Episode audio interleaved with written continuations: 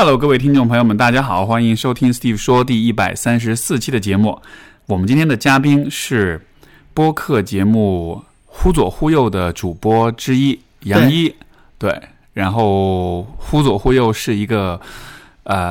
你们是因为我看到是2018年的苹果的最佳的这个是的，是的，对吧？也获得了也是最佳新节目，好像是，对对是啊 ，OK。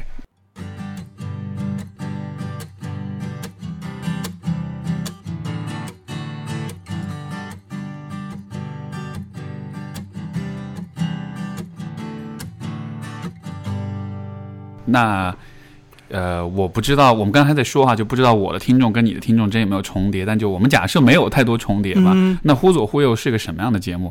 可以跟大家说说吗 ？OK， 我先跟这个 Steve 的听众打个招呼，因为刚才说到可能没有那么多重叠，所以我觉得应该听的人都是新朋友。对，新朋友。然后先跟大家打个招呼，然后我叫杨一，然后呢是这样，我现在其实在忽左忽右这一块的话，我是跟我的搭档陈彦良一块做的这个节目，然后是从2018年的年初开始做，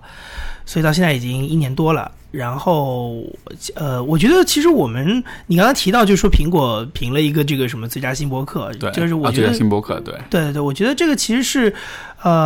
赶上了一个好时候，因为我们开始做播客的这个时间刚好是我认为是国内大概很多人开始听播客，习惯于消费音频的这么一个浪潮刚刚开始，所以正好赶在了这个时候上，然后就我们大概可能持续做半年，就会发现啊，有很多人开始从各种各样的渠道知道这个节目，然后开始就是说知道我们好像有一群那种也不叫就是创始听众或者是核心听众之类的，然后你就会觉得就很有信心嘛，然后就可以接着往下做。我们这个节目实际上它的形式就是一个谈话节目，两个主持人加上一个嘉宾或者两个嘉宾来聊天。那我们在做这个节目的本身，它的话题其实没有太多的限制。当然一开始我们现在做了将近50期节目，主要可能还是社科人文类这种话题会比较多，但是我们其中也谈到一些商业的话题，甚至有一些商业的话题的节目还听众反响还挺好。然后包括也谈到一些那种比如说文学类或者新闻，跟新闻传媒行业有关，因为我跟陈彦良原来都是做媒体的嘛，对，跟我们原来的本行业比较相关的话题其实都会接触。然后但是做这个节目有几个我觉得可能是风格上的一些我们比较坚持的。第一就是我抱歉打断，我先问一个最首要的问题，是忽左忽右是什么意思是吗？对，这个是我们这个一个我们节目的一个相当于算老嘉宾了吧，也是个经常出现嘉宾，这个沙欣欣老师。然后他应该是在当时可能就是某一次我们开节目之前吃饭或者是喝完酒之后，他就说，他说你们这个节目干脆要么就叫忽左忽右，因为他当时在谈的事情是我们当时好像我印象如没记错的话，是我们几个人聊到那个美国的媒体，就说发现美国媒体有一个现象是比较中立的媒体反而受众不太多，然后这个就是电视台啊，所以然后对，然后反而是如果说那个就是为了市场考虑的话，其实它是有倾向性的电视台更受欢迎。那这个其实跟我们原来传统接触的这种媒体概念不太一样嘛，没错。所以就是它有左右的这个，就是你要么向左，要么向右。所以像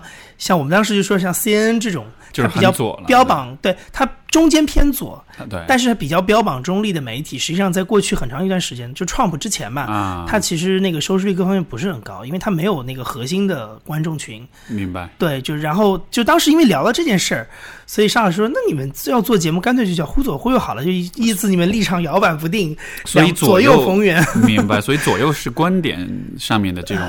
是我们觉得一开始肯定是从这想，但是我们觉得如果你在做延伸的话，其实左右也它其实我们可能就是宽泛的指代一种相反的概念，就是说任何事物的两面，黑与白，对与错，其实大家都可以在我们这里碰撞一下。因为那个我之前还有听你们第1期节目，然后忽左忽右，然后那个声道也是这边是说忽左，那边是忽右。对，我们当时特别设计的这个。我第一次听，就是我知道这个名字，包括我听到那一段的时候，我有一个完全不同的理解。我觉得就像什么的，就让我想起就是以前我去做那个因为大学时候学些心理学，然后当时我有去一个精神科的医院去做志愿者，然后在做志愿者的时候就会有一系列的这种训练，就是培训，因为你是去和这个就是很多人都是有精神障碍有精神疾病的人做工作，所以说你其实是需要能够去了解他从他们的角度是怎么样一个体验。所以当时有一个练习让我印象特别深刻，就是这个练习就是会让你坐在这儿和一个人对话，然后你在和这个人对话的同时，你的左右两边就会有两个人在跟你讲话，而且他们讲的话呢是他们自己各有一个 script， 更有一个文本，他们会照着那个文本去念，所以你就可以想象你在跟一个人说话的时候，你左边右边都有人跟你说话，然后因为那个体验是为了让你了解对于有精神分裂症的人来说它是什么样一种感觉，因为它会有幻听，它是在模拟幻听，所以当时这个听上去很简单，但是如果你去尝试的话，那个感觉会非常非常的牛掰。所以就我不知道为什么我在想到忽左忽右，就像是你旁边有不同的声音在跟你讲话。你这个训练就是电视台主播播新闻的时候的状态啊。是吗？是，他们就是当然他们可能不一定左右两个声道，他们可能就是一个耳机有某一个耳机里塞了个耳机，就同时跟你说话，对吧？我的工作当时就是坐在后面跟他讲话的那个人，就我会开一个对讲跟他说这读的慢一点，后面没有什么东西了，或者说那个你的那个把你的那个提示器赶紧快进一下，这一段跳过去。明白。然后他就会分裂，所以比较经验比较足的主播他就会分裂的比较彻底，就是他可以完全大家没有任何意识，就观众没有任何意识，但是他耳机里其实很吵，就明白各种各样的指令给他，然后他就这样操作就好了。但是如果经验不是很足的或者说他可能平常是比较专注吧，我们这么说好了，就是他性格比较专注的人，他就会很明显就是迟疑，就给大家的感觉是他迟疑了一下，但其实是因为他在接收一个声音。明白。所以这个可能开了一个脑洞，我也不知道为什么想到这个，但是所以忽左忽右，就是说其实代表的是观点上的看法上的一种，就像是去追求一种包容跟综合。对，就是这种感觉，就是什么样的意见都可以在这里说。然后我们就是一个摇摆不定的平台，但你都可以来表达。当时肯定是这样的一想法。那所以你们是不太怎么说呢？是就你们自己是价值中立的吗？或者就这个是怎么平衡？你明白我意思吗？我懂你意思。因为不同的嘉宾他们有价值取向，比如说会有跟你们观点相左或者某些事就会有这样的情况吗？是，就是刚才我说到一半，就是关于就是这个其实跟我们的风格有关系嘛，就是我们其实有一个现在我们总结出来一套，但是我跟陈远良觉得好像不谋而合的一个跟这个节目的一个价值，叫经验主义。就是说我们比较相信被证实过的经验，我们不太相信那种开脑洞的想法。所以其实这个怎么理解？这个理解就是说，因为其实你现在我们就拿中文播客圈的这个例子来说好了，就是说现在播客圈里的这种节目很多，那很多的节目它可能是一种个人意见的输出，有很多的这个一些主播他的风格是，就是说我觉得我对一些事情有一些看法，然后我可能会有给一个比较你知道就是创新性的。这样的一个想法，所以就是脑洞。对，我在我理解就是脑洞，或者是说有一些节目，它可能会更多的针对于热门的话题来做一些这种即时性的讨论。那这个在我们看来，就是说我们不太想做的，这个没有对错评判，只是说我觉得这种节目在市面上很多。那我们想做的所谓经验主义的意思，就是这件事情，不管你是一个学者研究过，你是一个人经历过。对，都可以，但是至少你是经过了这么一个过程，然后你有切身的感受跟亲身的经验，你有很多在这个经验过程当中得到的故事可以拿出来跟大家分享，然后是一些你经历过之后的比较可靠的想法，就至少你验证过，不管这个过程是成功或者失败都不重要，但是你至少得出来的某一些想法是验证过的。我们比较在节目里会听这些内容，就希望他能多说一些这样的内容。所以你刚才回到你刚才说的那个立场左右，其实我觉得对我们来说没有，这个不是一个问题，因为我认为其实只要是他真的经历过的事情，所谓的双引号的经历，就包括他深刻的推理或者研究过的一个话题，或者是他亲身经历过的某一个经验都好，但是你只要是亲身经历过，你得到的结论其实不管什么立场，我们认为都是可以值得一听的，因为你至少做过。这个我其实我觉得和我们习惯性的那种思考方式是有点相悖的，就是说因为这让我想到，就是比如说我们在生活中我们要去讨论一个话题，我举个非常典型的例子，就是比如说你要跟长辈讨论一个话题，对吧？很多时候你会听到长辈告诉你你应该怎么做，是没错没错。但是他自己有做过吗？我觉得十有八九是，这也是他自己。就是开脑洞开的，所以我们就觉得这个是我们很反感的事情。比如说这个，很多人年龄到了，然后要让你结婚了，要让你催婚了，对吧？跟你说啊，你应该抓紧结婚，然后为什么呢？巴拉巴拉，给你讲一堆道理。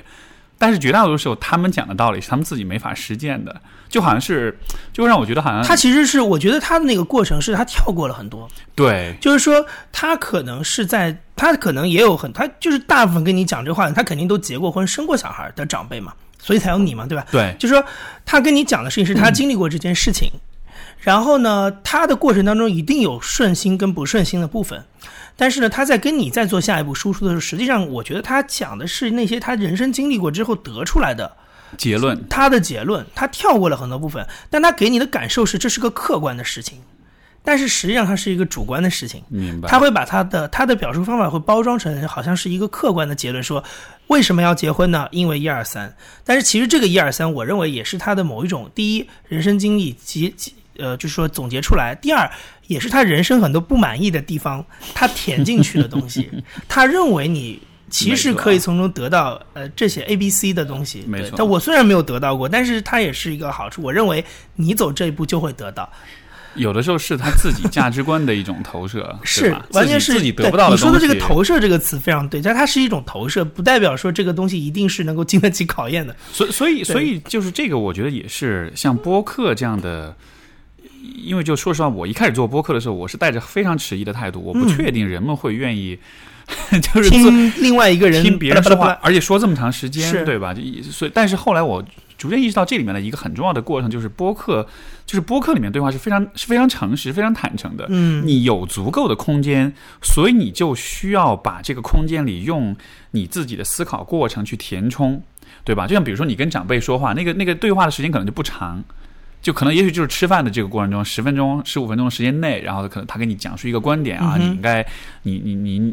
岁了，你应该结婚。然后至于为什么，至于像你说的，他思考过程他没有给你，他只给你一个结论。但是这个思考过程本身其实可能是有价值的。是我其实我们在录节目的时候就是挖这个东西。对，你可以上来抛一个观点出来，没错。但是我们想知道你是怎么得来的，没错。所以甚至不知道是为什么，就是怎么得来的，没错。所以就是这样一个空间，我觉得这个其实是才是真正就是。最后的结论是如何，我觉得都当然也重要了，但是我觉得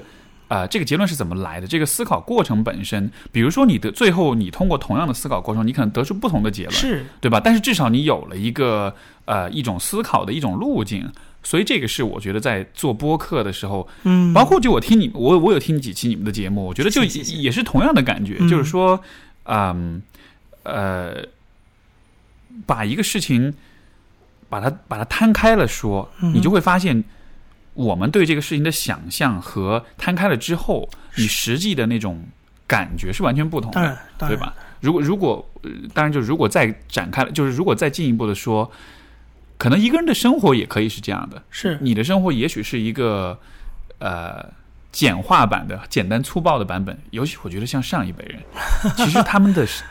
这个中年人们啊，我接触的比较多的中年人，我觉得好多人的生活真的是简化版的，他很多事儿他没有展开过。对，所以说他就是我刚才跟你说的，就是你说的那个投射问题，他其实很多时候是基于一些所谓总结的1、2、3那些 tips 在，对，他从来没有去问过说为什么这个 tips 怎么得来的。这是不是就是意识形态的经典定义？就是说只问结果不问过程，是吗？就是不让你去，就是你认为说意识形态的其实最终就是输出一个非常简单粗暴的一些结论，然后不让你去，或者让你尽量避免去思考它怎么推演过来，就相当于是它是过度简化的一些论调，尤其对于因果关系的论调，是而且是脱离现实的，就在很大程度上，没错，对吧？因为现实永远是很复杂的，是的。但是如果我告诉你说你只要好好学习，是你就。所以就好像这种色彩，我觉得是有上一辈人，我觉得那个色彩是挺重的。对，就我跟陈远阳在这方面，就是我们有点差不多，就这方面想法差不多。就是说，我们对于那种你直接告诉我一个结论，都会有一点点疑惑，因为我们虽然年纪不大，但是你通过接收的信息，你应该是能感受到说，世界其实很复杂。你如果只告诉我一个一元的结论，其实多数都有问题。所以像你们这样的人，或者像我们这样的人，可能是很难去，比如说被洗脑啊，被传销。这就是所谓独立思考吧。但是我觉得不一定，就是说这个东西很多时候，有的时候也是一种，反正至少对我来说，有的时候是这样，有的时候也是一种自作聪明，是吧？就是你想的多了，有的时候其实也是一种自作聪明嘛，也不代表说你一定就会不会被骗。你有那种就是，也不能说被骗啊，但就是说，缺乏独立思考的时候嘛，或者说你，我会有误入歧途，我会有思考不能的时候，就是说，我觉得到了某一个时候，是我认为我的所有的经验没有办法让我去往下做思考跟判断，这种事情其实很多。OK， 啊，这种状况，比如说像啊，我随便举个例子，比如说，如果你面对一段感情的时候，你要不要坚信这个人， 对吧？就是要往下走，这个判断，这种判断力是我觉得有的时候可能是我站在那个门前的时候，是会发现我没有能力做这些事情，无从下手。因为这个好像是一个超越了一般的生活经验的一个是，就是对，就是你说的这个是说的对，就是说他是因为你没有经历，你没有任何参照标准来做这个下这个评判，没错。然后尤其是你面前这个人，可能就他跟之前你遇到任何人都不一样，他可能是很独特，所以你其实也没法猜到你和他在一起会怎么回事。对，所以这个东西其实有的时候，那对我来说可能就被迫要相信一下直觉，就对，或者是所谓跟着感觉走。但是这个就你懂，就是他等于是我想思考，但是不能。我生活当中其实也有很多类似这种，比如说，有的时候你跟一个人相处。因为我们记得我们上次见面的时候，就是好像聊到过这个类似的事情，就是说，有的时候其实是，你可能会，比如说你要跟一个人相处的时候，你好像大概能知道他怎么想的，可是你不知道你怎么表达，就是你不知道你该做什么。这个其实对我来说就是属于你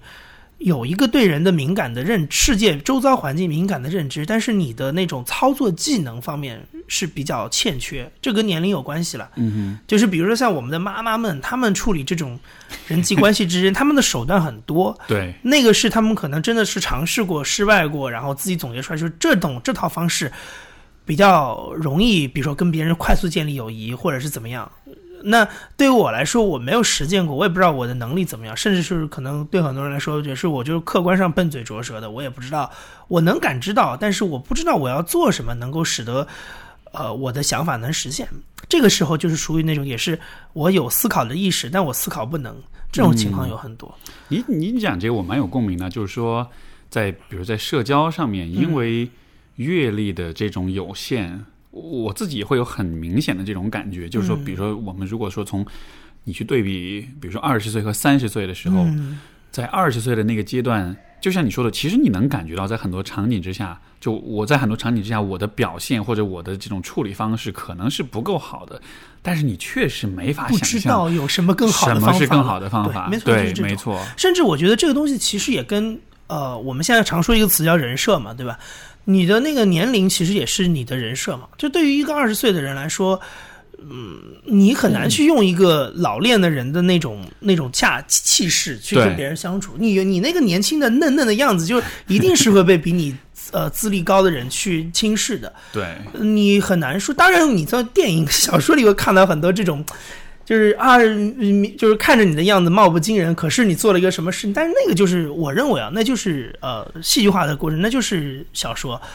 我觉得现实生活当中，其实那个气场是你很难扭转的，因为你人真的就是20岁，你怎么跟一个40-50岁经历了这么多人生阅历的人显示你哇，我也经历过，我跟你一样成熟，不可能嘛？但是这个又很矛盾啊，因为你想，现在就是越来越年轻的一代一代的人们，就是。他们的成长经历可能是一直都是很受关注的，是吧？在家庭里一直很受重视的。然后你想，这样的人突然走到社会上，突然变成了 nobody， 突然谁都不是了，就是那种你的年轻、你的阅历尚浅，导致你不受尊重或者不受重视。但同时，就好像你心里又觉得自己应该是受重视的，是蛮冲突的吧？就我的处理方法就是，那你就享受那个不被人重视的好处就好了呀。这怎么这就是你不被人重视的时候，比如说你有大量犯错的机会啊，因为人家对你也没有期待，对，所以年轻人会犯错，上帝都会原谅。对啊，我就觉得这就我好像很早就知道这件事情的一感觉，所以我好像会一直利用这件事情。就我觉得我可能现在我觉得30岁可能犯错比较谨慎一点，但是20多岁的时候，我觉得我做错任何事情都没关系。嗯，你会觉得大家其实就本能，而且实际上也是这样，就是大家本能上就是会原谅的。对，这个东西就是相辅相成的，它一方面轻视你不知道，不觉得你好像什么都不能做，然后呢你稍微做一点点，哎，他可能也不会表扬你，但是他心里会稍微咯噔一下，说这个人还挺有点两把刷子。但是呢你如果一旦犯错，他其实也没什么失望的，没错，他就说哎呀你不过就是这样嘛，小年轻很正常，就是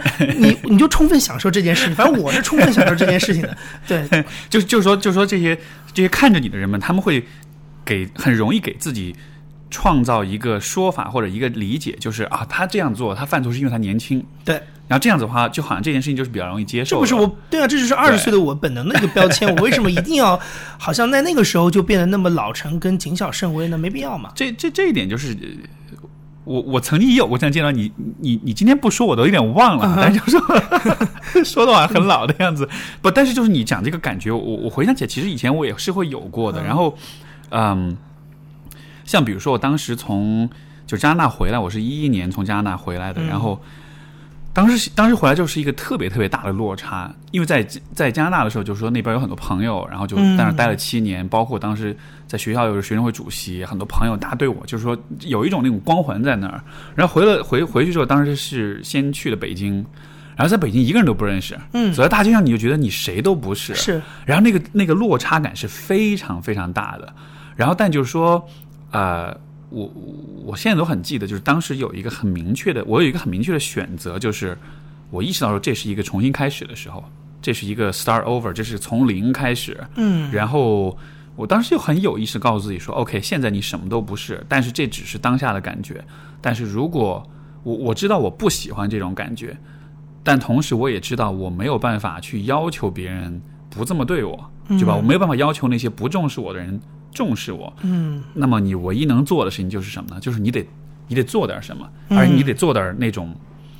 就是有点分量的事情，是，就不是说那种就是好像很无所谓或者很没有价值的事情。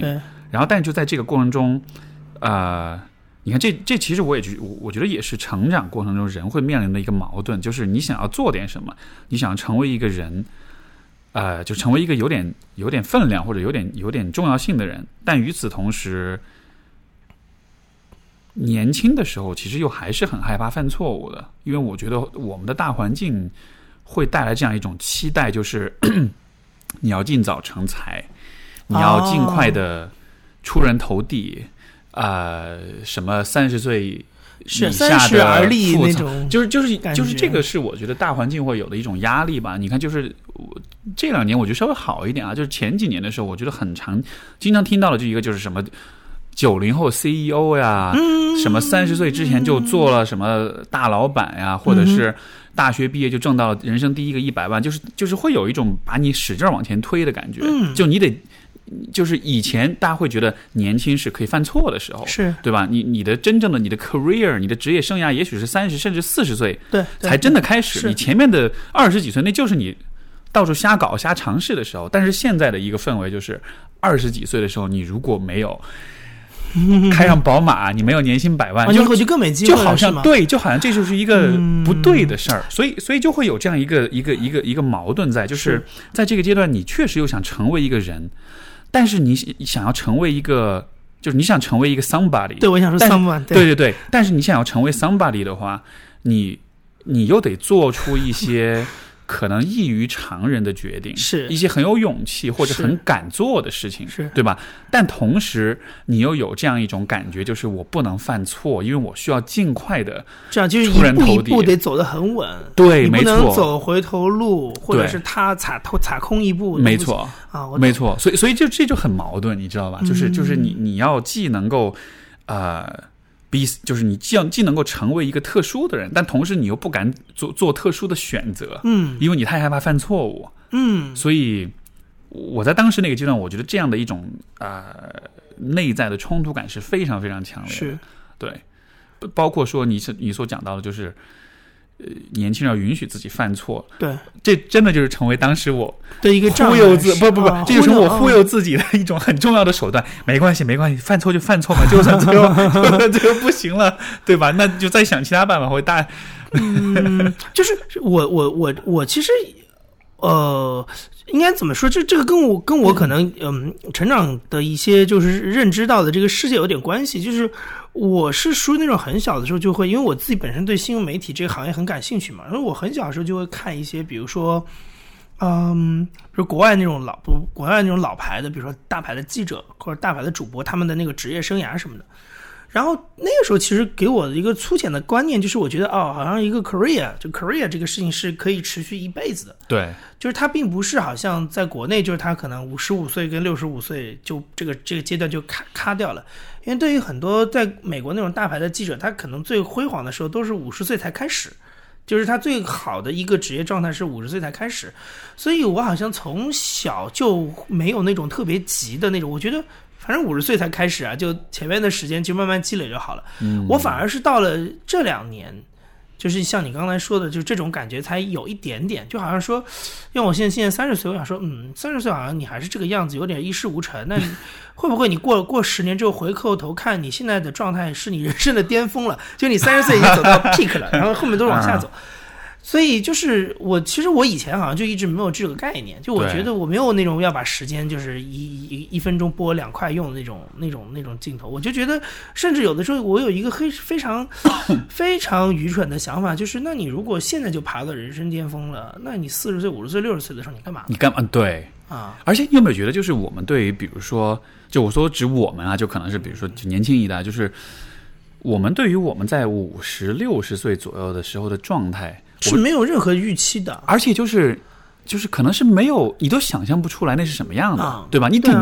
多能想象那个时候可能我已经有孩子，而且我的孩子差不多也快结婚了，就你只能从这样的一个角度去。但是你对于个人，因为显然我们在50、60岁的时候，我们肯定不会和我们父母一样。对，是就他们那一辈的经验，我们是没有参照价值的。我觉得他们那辈的经验其实也是很特殊的时代产物吧。没错，就是等于说一个社会帮你把那个人生的那个 career 给框死了。对，没错，他们也没得选择了。其实没错，对于我来说，是因为好像从来就是因为我当然知道我爸妈的那个，比如说他们退休啊的那个节奏。然后我又知道说我的职业生涯应该肯定不是这个样子的，没错。所以，而且我又是属于那种很小就决定不结婚跟不要小孩的人啊，是啊，所以我是从来就是为我自己的60岁要干什么来负责。这很有意思。我可能在60岁的时候带着孙子玩的，那我要干嘛呢？所以其实我还有很多的 job 可以去做，是。那我就没有必要把这些事情都在30岁的时候都做完嘛。而且那个时候你会很失落的。你其实说实话。你到60岁的时候，发现你人生30岁的时候因为你快速成长嘛，你在30岁的时候，可能就像你刚才说的90后 CEO 了，你觉得你可能会很失落，因为你会发现你后面几年并没有因为你前面这一步迈得特别快而给你带来什么进一步的提升。人这个运气，我觉得是说不准的。对，就这个事情我有一点点相信，可能有点宿命或者怎么样，但我觉得是就它不以你的意志为转移。你可能你认为你20岁的时候快速成长了，就像你刚才说的，我没有踏空一步，我没有走错一步，我顺利的在30岁踏到了我觉得在这个年龄我已经踏到最好的状态，但它并不意味着你的下一个10年、下一个20年就一定会继续往上走。没错，很可能那就是你真的就是人生巅峰了，就你的那个向上走的那个加速度其实是不会一直保持的。我觉得还是平均下来以后比较好慢慢往上走比较好，不要太猛，你否则的话你到最后人生一点盼头都没有。这个其实我说是跟我的个人经历有一点关系的，是因为我刚刚跟你说我从小就想做媒体这一行嘛，我大学毕业就进了电视台工作，所以可以说我很多人生对于职业的想法是在我20岁的时候已经实现了。就我从来没有想我要做大老板啊什么的，就我的那种对于我小时候，对于我可能成年之后的那个工作状态的那些想法，是我可能大学毕业之后我发现我那几年就已经开始在实现了。所以你知道这个，我有的时候在想一件事情，就是你孩童时期人生的梦想太过早的确立，它其实也对我来说已经是过早的实现了你的人生梦想。所以我反而现在就觉得我不要后面再走的那么顺吧，我觉得这样不好，因为你以后，那你下一个目标你要干嘛呢？这个就有点像是大家是比较害怕这一生过得比较糊涂的，所以我们需要给自己设立很明确的目标，我要做什么，我要成为什么。但是糊涂好像它的好处又在于，它会让你一直有那种就是去探索、去探求、去尝试的那种想法，而不是说，就像你说，其实我特别能理解你说讲这一点，就是说好像你曾经的梦想，现在都差不多都实现了，对，或者说也许没完全实现，但是大概你已经知道是怎么回事了。对对对对，就是那下面的 then what 就那种问题。就是现在我是真的有一点，有的时候反而会觉得，就是你中年的时候有这种狐疑的时候，其实你有的时候会觉得更慌。我小的时候是那种，就是我爸妈他们其实对我来讲是，就是在这方面他是觉得很骄傲的，就因为很多小孩在可能中学的时候都在玩乱玩，根本就不知道自己以后读大学要干什么。然后我是很早就知道我想干什么了，所以他们每次跟那些家长，而你是就很具体的知道，是非常具体。非常非常具体的知道我要干什么事情，而且这个具体的过程是我可能，比如说我可能3、4、5岁的时候是一个方向，可能我到高中高1、高2、高3的时候，我已经非常清楚的知道那个 title， 的具体哪个行哪一块都知道了。所以就是对我来说，我以前我妈妈他们是对这件事很骄傲，因为她觉得你这小孩就目标很明确嘛，有规划，奔着那个去有规划，对。但是呢，你会发现就是当你规划得很清楚的时候，其实年轻人是很容易实现自己的目标的。然后你就会发现，我就会发现我的目标好像很早就实现了。然后接下来就人就空虚了，因为你要重新在一个你人三观已经比较健全、人心智比较成熟的时候，再重新去考虑说我还有什么梦想。这件事情其实有一点点虚。你年轻的时候比较容易知道梦想是什么。那这会不会就像是一个？这个说的那个形而上一点，就像是一个存在主义危机一样，你接下来你要干嘛？有一点点，所以我现在的解决方法就是，我可不可以不要那么着急的去给自己定目标？我哪怕就是我把摸索下一个目标也当成，也许一个10年的计划也不是不可以。这其实是一个我觉得很难去维持的一种平衡，就是一方面我们显然作为人肯定都是希望对于未来是有期待，是有目标跟规划的，就这是带来安全感的，对吧？带来掌控感的。可是另一个方面，太多的目标跟计划，它看上去又像是一种风险，因为像你所说，如果你实现，那然后又怎么样？就好像是，就好像是你以为你到了一个终点，但实际上那是一个新的起点，你得重新开始，你得重新再面对那种 start over 的那种感觉。但在这样的情况之下，如果你把前面一个终点看得太过具体具象，而且就是太过终极或者太重的话，那么那个重新开始的那个过程其实就会更加困难，因为就有点像你真的得重新抛弃一切重新开始的样子。而且这件事情是我觉得就是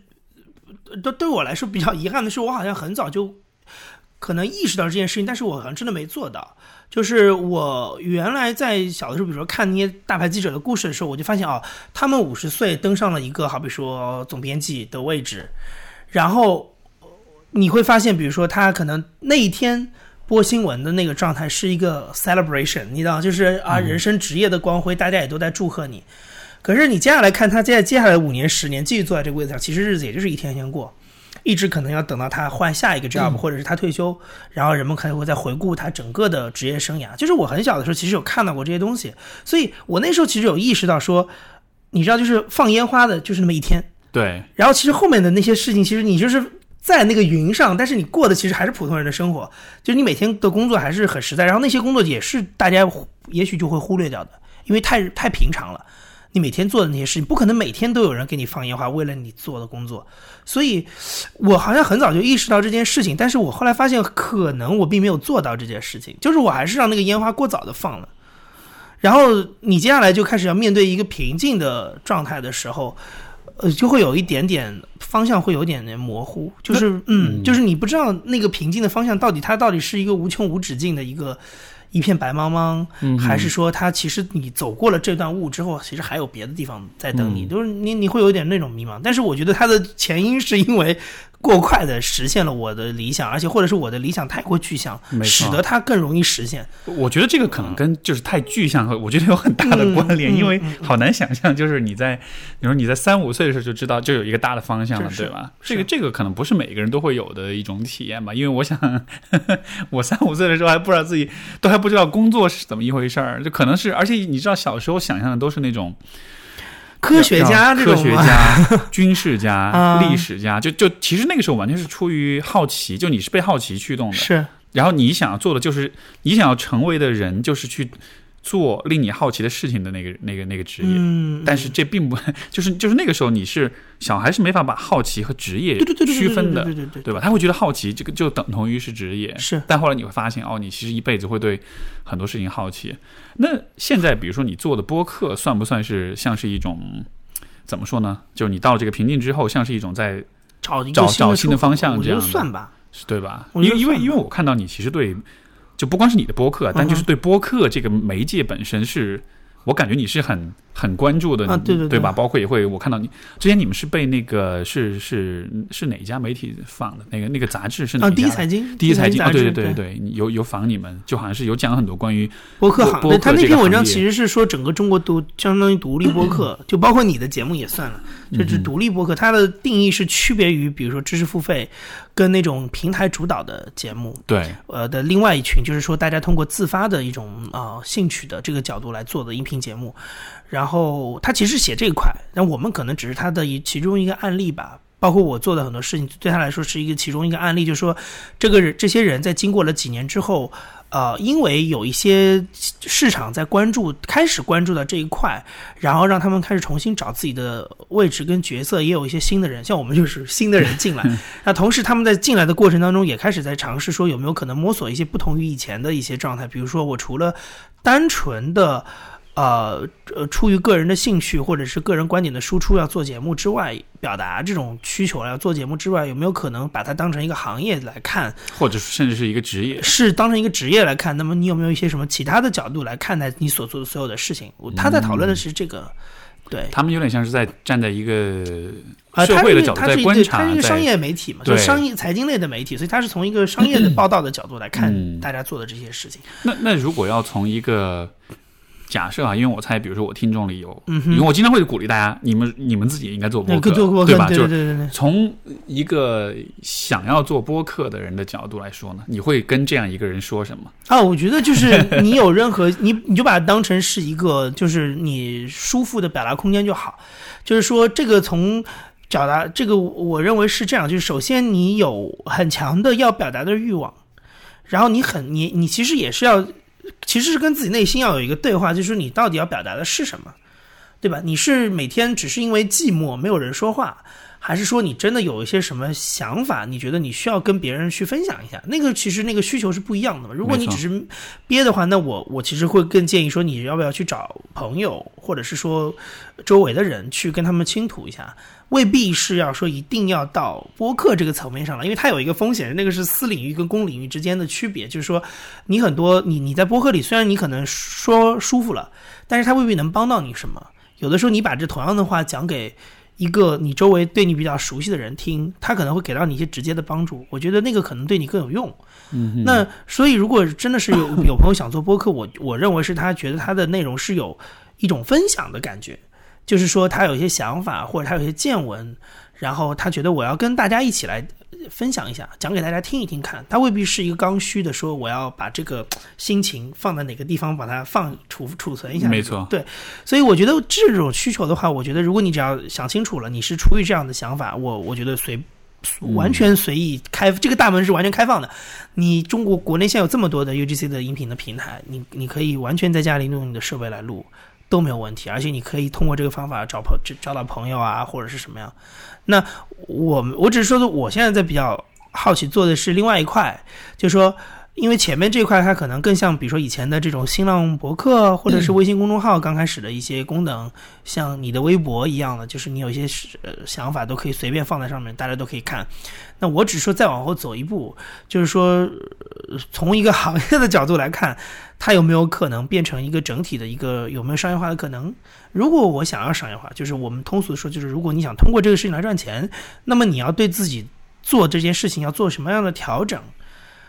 那比如说我认为说你如果只是把你的一些简单的想法放在这个互联网空间里，那它可能就没有太多商业化的意义。从这个角度说，你觉得 vlog 是不是就是面临这样一个问题？嗯哼，因为我的理解，我看过很多的 vlog， 我觉得他们就像是打破了时间限制的朋友圈视频一样，你懂我意思吗？就他只是在记录一些流水账式的东西，所以就像你所说的，如果你表达的东西只是一种宣泄性的炫耀性的东西，它没有更多的价值在里面。因为你知道现在国内其实这个vlog 算是一个风口吧，大家都觉得哇，要投资，我昨天看新闻说什么抖音要10亿要扶持怎么样的，但是就这些东西真的能商业化吗？真的有这样的意义？就是我告诉你，就是这个特别巧，因为我在你录音之前一天，我昨天下午去一个活动，然后正好看到了那个CBVV 老师王晓光老师啊，对，然后他资深 vlogger 了，对，然后他正好昨天分享了20分钟，我觉得他其实提到一个概念，就正好能解释你这个问题，它叫做被陌生人消费的价值。怎么解释？就是说他现在就是经历了，因为做了很长时间的 vlog 之后，他就开始要重新思考。因为他不是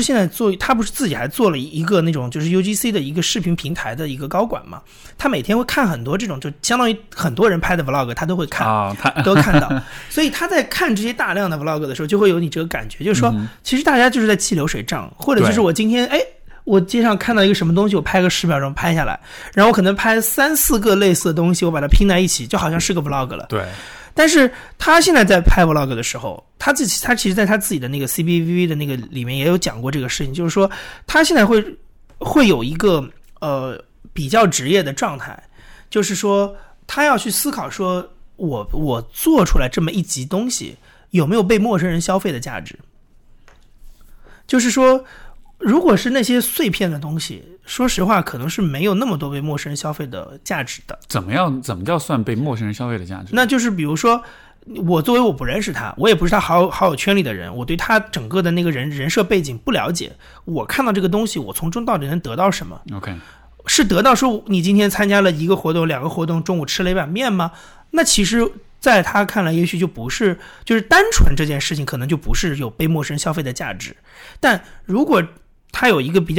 故事性，或者是说它是有经过挑选的某些场合的表达、分享或者是经历，然后拿出来跟别人分享。那对于他来说，一个陌生人，他不在你的朋友圈里，他别人不知道你是谁，他也不知道你的过往那些梗，他光看了这10分钟的视频，他从中也能得到一些什么。这样的话其实就有所谓被陌生人消费的价值。所以是不是这种价值要么是来源于比如说你分享了一些信息一些知识，要么是来源于比如说你讲述了一个故事，而这个故事本身对于人来说是有比如说是有情感价值的，是或者说要么是像有些人可能是这个剪辑制作水平做的比较高，所以看了之后会有赏心悦目的感觉。你说的它可能是比较内核性的东西，就是比如说大家得到了信息，得到了故事，得到了消遣。但是可能我觉得像王晓光他可能是属于他经验比较多，因为他做了很多年，所以他现在可以开始他会有判断说我有没有可能在形式上做一些调整，通过一些比如说我的所谓的编辑思路，或者是说对于一些选题的取舍这样的方法，能够传递出你刚才所说的其中的某一个功能，比如它是个信息项的，它是一个清晰的消遣项的事情，或者是说它可能是一个什么有一个什么东西要传达，就是有一个什么思想要传达之类的，就是它可能会它通过一些手段来实现这个，而不是说我完全无意识的，我今天就是吃了一碗面，喝了杯咖啡，打卡了一个网红店，然后哇，今天好开心，我就把它 po 上去了。就你懂，就这个是有区别的，对，这个是有区别，就是一个是无目的的，一个是有目的的，然后一个是说有目的，我还能考虑说我有什么样的方法能够让这个价值更好的实现。没错，那这个我认为像 vlog 里面，像 CBVV 这样考虑，在我看来就是相对于就是像播客里面，我往商业化考虑。因为你也一样，你的所谓的播客的这种商业化，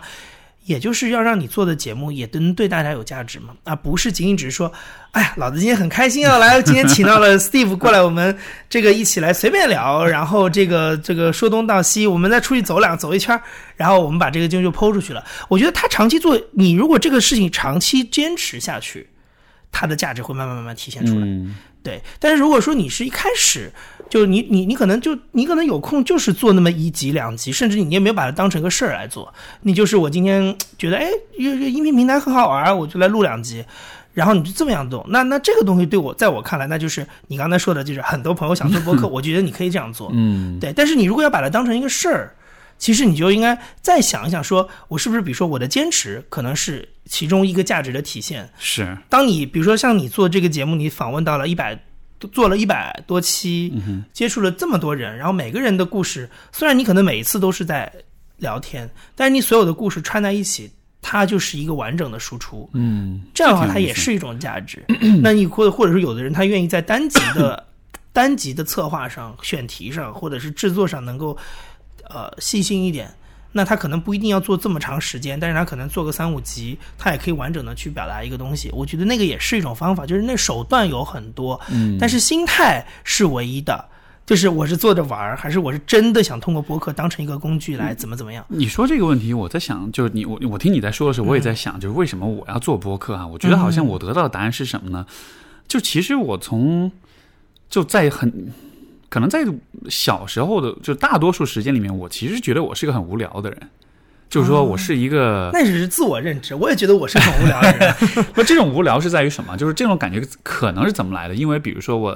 比如中小学阶段，我也不太听流行歌，我也不太看动画跟漫画，就是我对于流行文化的东西，对于大家都在谈论的东西，我其实没什么概念。不是我跟你一样的人吗？所以就是你知道，你就会不太合群，或者说你跟大家在一块儿，你其实没什么好聊的。对啊，对。然后，所以这样的话，你就会有一种感觉，觉得就是说，哎，我这个人可能是比较，也许是我天生比较无聊，所以跟大家没什么他都可以聊。所以这个感觉持续了很多很多年时间。但是到了一定的年龄之后，可能应该大学毕业之后吧，我觉得慢慢就会开始有另一种新的体验出来，就是虽然我依然对于流行文化很无知啊，很多事情都不知道，但是与此同时你就会发现，就是比如说我在和别人聊我所学的东西，或者某一些我很关注的东西的时候，那样的对话聊完了之后会觉得很有意思，甚至很精彩，甚至说就是对方听我跟我聊完之后会觉得，哎，还挺有启发的，或者是的。然后那种感觉就开始逐渐的开始覆盖之前那种对自己的无聊的那种怀疑，所以就是说，到了后来我就会觉得，我也不能说自己是无聊的，因为的确在某些领域我是无聊的。比如说你要跟我聊偶像剧什么，我确实不知道该说什么，就是你的群体不对嘛。对对对，但就是我能够意识到我在某一些特定的话题跟领域之内，我是可以提供很有一些，而这个证据很直观，就像你说经验主义，对吧？就我跟朋友，我跟同学，或者我跟身边某一个人聊完之后，对方觉得很有启发，我也能感觉到对方觉得很有启发，然后那种感觉是很真实的，对吧？所以就我觉得当初做播客，其实我是有点想把这种是很有启发的感觉跟大家分享，当做是一个就是说这种价值，这种这个节目的一种价值给它传递出来。我最早我自己一个人做播客的时候，其实当时跟你想法完全一样，就是我也是觉得我有这么多，我觉得我已经是一个不太会聊天或者比较容易跟人家尬聊的人，但是我有的时候跟人家吃个饭，然后听他讲一些事情，我还是觉得这个事情给我很多启发。那我如果把这个东西录下来跟更多的人分享，不是很好吗？这确实是我一开始做播客的一个动力，当然只是后来你做起来之后慢慢发现它还是有一些，比如说它可能跟你一个人讲的时候比较能讲得开一点，但是当你有一个广泛的听众的这样一个隐形的一群人坐在这个饭桌边上的时候，很多人他可能会他会觉得这是我们两个的事儿。对对，就是你没有必要拿去跟别人分享，或者我如果要是拿去给别人分享的话，那我可能我们两个那个交流就没有那么彻底了。所以我其实以前我对于做播客这件事情就有点犹豫，所以为什么后来陈远良拉我来做，我非常乐意，就是因为我觉得，因为两个人在一起一个 team 在做这件事情的时候，其实大家都很清楚你是为了生产节目内容输出来做这件事情，所以你是有一个人设的，你能够清楚的把你的私人朋友工作什么这些都分开。我可以请我的 CNN 朋友上节目，但是你聊的话题肯定就是跟你的，就是你可以公共聊的东西，不是我们饭局里聊的那些事情。是。然后或者是说那种一些那种私人场合，你可以一对一的时候，你可以启发我的东西。这样的话会让我其实会放下很多内心的纠结，就我不再感觉好像我请个好朋友来跟我录个播客，再放到播客上去，是一个很有障碍的事情。其实我做播客的时间，就是开始做播客很早，但是这个障碍困扰了我很久，所以我中间就会断了好几年。是不是有点像是就当大家在节目上说话的时候，会有一种被审视、被评价的那种压力？我觉得我不想，我的初衷是，我觉得第一，我会觉得说，因为我自己做媒体，我很知道说传播这件事情到底什么是它的什么意义。嗯，然后我就觉得，第一，我得尊重我的朋友的意愿。我们两个是好朋友，并不代表他愿意把这个关系晒给大家看，对吧？然后或者是他的一些思想分享给大家看，这是第一个。第二件事情是，我也是从一个保护的角度来说，就是有的时候他私下场合跟你讲的很多内容也并不太适合去在公共领域去表达，所以在这样两个障碍之下，我就会它其实就会形成一个，就是我会一直纠结，说我到底要不要开口做这件事情，他在这个过程当中到底他能得到什么？嗯，那我是知道我能得到什么的，比如说我做成了一期节目，对吧？然后怎么样？但是我的这个朋友他能得到什么呢？他给你贡献了这么多的时间、精力、想法，这些问题有像你也说了传播哈，包括你说了就是，那这有答案吗？这样的问题，因为我在听你说，我就想这种问题好像是没有答案的。这件事情是没有答案，因为你没法了解传播之后的结果。但是它会有一些别的方法，可以让你在一开始的时候把某一些问题化解掉。就像比如说，我跟陈彦良一起来做节目，我很清楚这次约你来就是来聊一个就是来录一个播客节目，我们自然就进入到一个工作状态。这个其实就已经结束了很多，这个就是我前面说的那种担忧。我如果以一个个人身份请你来参加我个人的节目的时候，我就会有很多想法，我也会很担心我这个朋友他一时间自己的角色不是很清楚。但是如果我跟陈彦良一块去约一个谁，或者大部分都是他的朋友了，就是他拉着我去，那就很清楚，我们就是在工作嘛，我们最后就是要被可能几千几万个粉丝听到的，就是听众听到的。那你自己可以，然后我们在问他的时候也不会说那么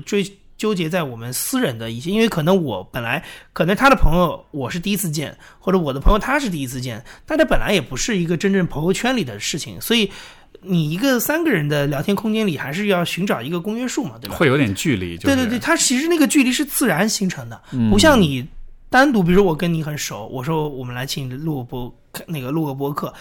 但是可能在你的心里，我们就像喝杯咖啡一样，那个距离感就很近了。那其实我认为那就不是传播的事情。明白，对，明白。然后还有一个话题是，刚才我心里有默默记住，但是我暂时放的，但是我现在想回来啊。来，你说你不打算结婚生小孩啊？ okay, 这是一个。我其实这次是你主动讲的，所以我来的时候我以为你太私人了。不会，你来的时候我以为你就是要跟我聊这个事情呢。啊，有吗？什么就这一类的话题，我以为你是想让我跟我聊。可以啊，我们可以聊这类话题。对，因为你刚才也说嘛，你说你好像是很早就，一个是对于职业，还有就是对于这一点，好，你都是就是好像很早就有了这种感觉，这个是怎么得出的？职业这个是因为家庭环境，因为我的外公他自己本身就是导演，哦，所以确实这个就是耳濡目染吧，就是家庭环境熏陶出来的，所以我大概很小就知道这行到底在做什么，就是广义上的这种文艺行业到底在做什么。然后我也很知道说我以后想要做大概什么样的事情，所以这个是属于，然后家里人也没有特别的去排斥说你不要做这个或者你要做这个，就他完全顺其自然的。那我自己表达出了一种学习的兴趣或者意愿，那我外公也觉得他，对吧？就是他不教给我，他也会去教给别的学生。那其实教给我是一样的，所以就是说，这个我觉得到，这是一个非常自然而然的一个过程。你现在看起来就是你会总结很多过程，但是实际上我如果你是按照时间线这样的来的话，那对于一个3-4岁的我来说，这就是一切都是自然而然的事情。没错啊，你现在只是在给一个解释。对，因为对我要讲给大家听嘛，就我不能用一个主观视角来讲这个事情，就是我等于要强行的从一个上帝视角来回顾这些事情。你不能说我不知道我就对，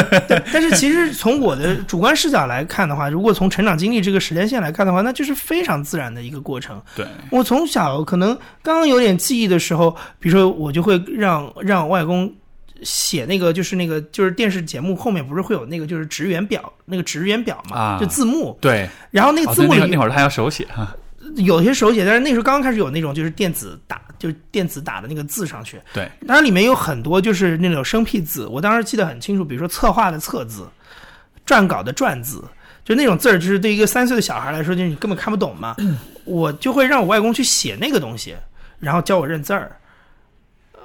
就或者是说他可能家里面隔着一个窗户，然后什么假装弄个什么听众热线什么的，可能外面塞一个纸片进来，然后我就在那边嘚啵嘚啵说啊，这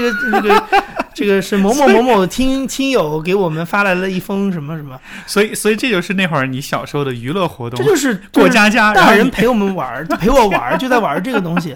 这就是你、啊、这好有意思啊！就是你会玩的是，因为你知道一般玩的是什么战争游戏啊什么，你玩的是听众。我就是这个，我就是玩这个，所以就是你让，就是你现在对，这在当时来你是没办法去解释你到底为什么会做这件事情的。我现在也还有一些更加无意识的，就是我妈会拿一个照片过来，然后说你看你1岁的时候，然后那个有一个亲戚来，然后我就拿一个那个液体胶水，然后因为我们家里真的有话筒架，它就液体胶水插在一个话筒架上，然后我在那儿读报纸，就中国电视报，我一个字都不认识，但是我因为每天看新闻联播前它不是有那个节目预告嘛，我知道他在说什么，我就会模仿他那个什么7点钟新闻联播什么什么什么，但是我其实那报纸上字儿我都不认识的。这是你说你1岁多的时候啊？因为我当时我们家里人拍了个照片，你知道吗？天哪，1岁多的时候就会有这种意识了？1岁2岁啊，就是那种我们家里人拍的。那这种真的就是天生。你让我怎么解释这个事儿？我没法解释，就是我真的不知道我为什么会有这个兴趣。对，但是就是好像从我懂事开始，我就是有这个兴趣，所以就是后面的事情对于我来说，等于你过早的接触到了这个之后，然后你就开始自己会去，自己也会去接触信息嘛。我觉得听你讲这个故事之后，我觉得对于我，包括我觉得可能对很多听众会有一种很释然的感觉，什么呢？就是说很多人都担心自己说，哎呀，我不知道我想要做什么，我要是知道我想做什么就好了。结果现在看到这样一位从1岁多就开始想要做新闻的朋友。就是这个东西但是到了今天你还是得回答那个问题，我接下去要做什么。有好，这就是有好有坏，所以我就是觉得说这个东西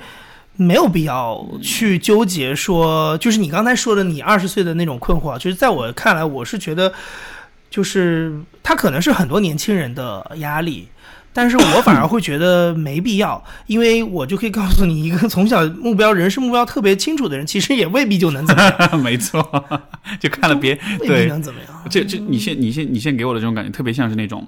从小别人家的孩子特别优秀，特别优秀，到了今天发现其实也就那样，然后就会有那种人，知道吧？有那种，就其实大家都是普通人，会有那种释然的。包括你说你刚才你说你在读书的时候，你也做学生会什么的，你让我那时候我做学生会，我当时就把它当成是。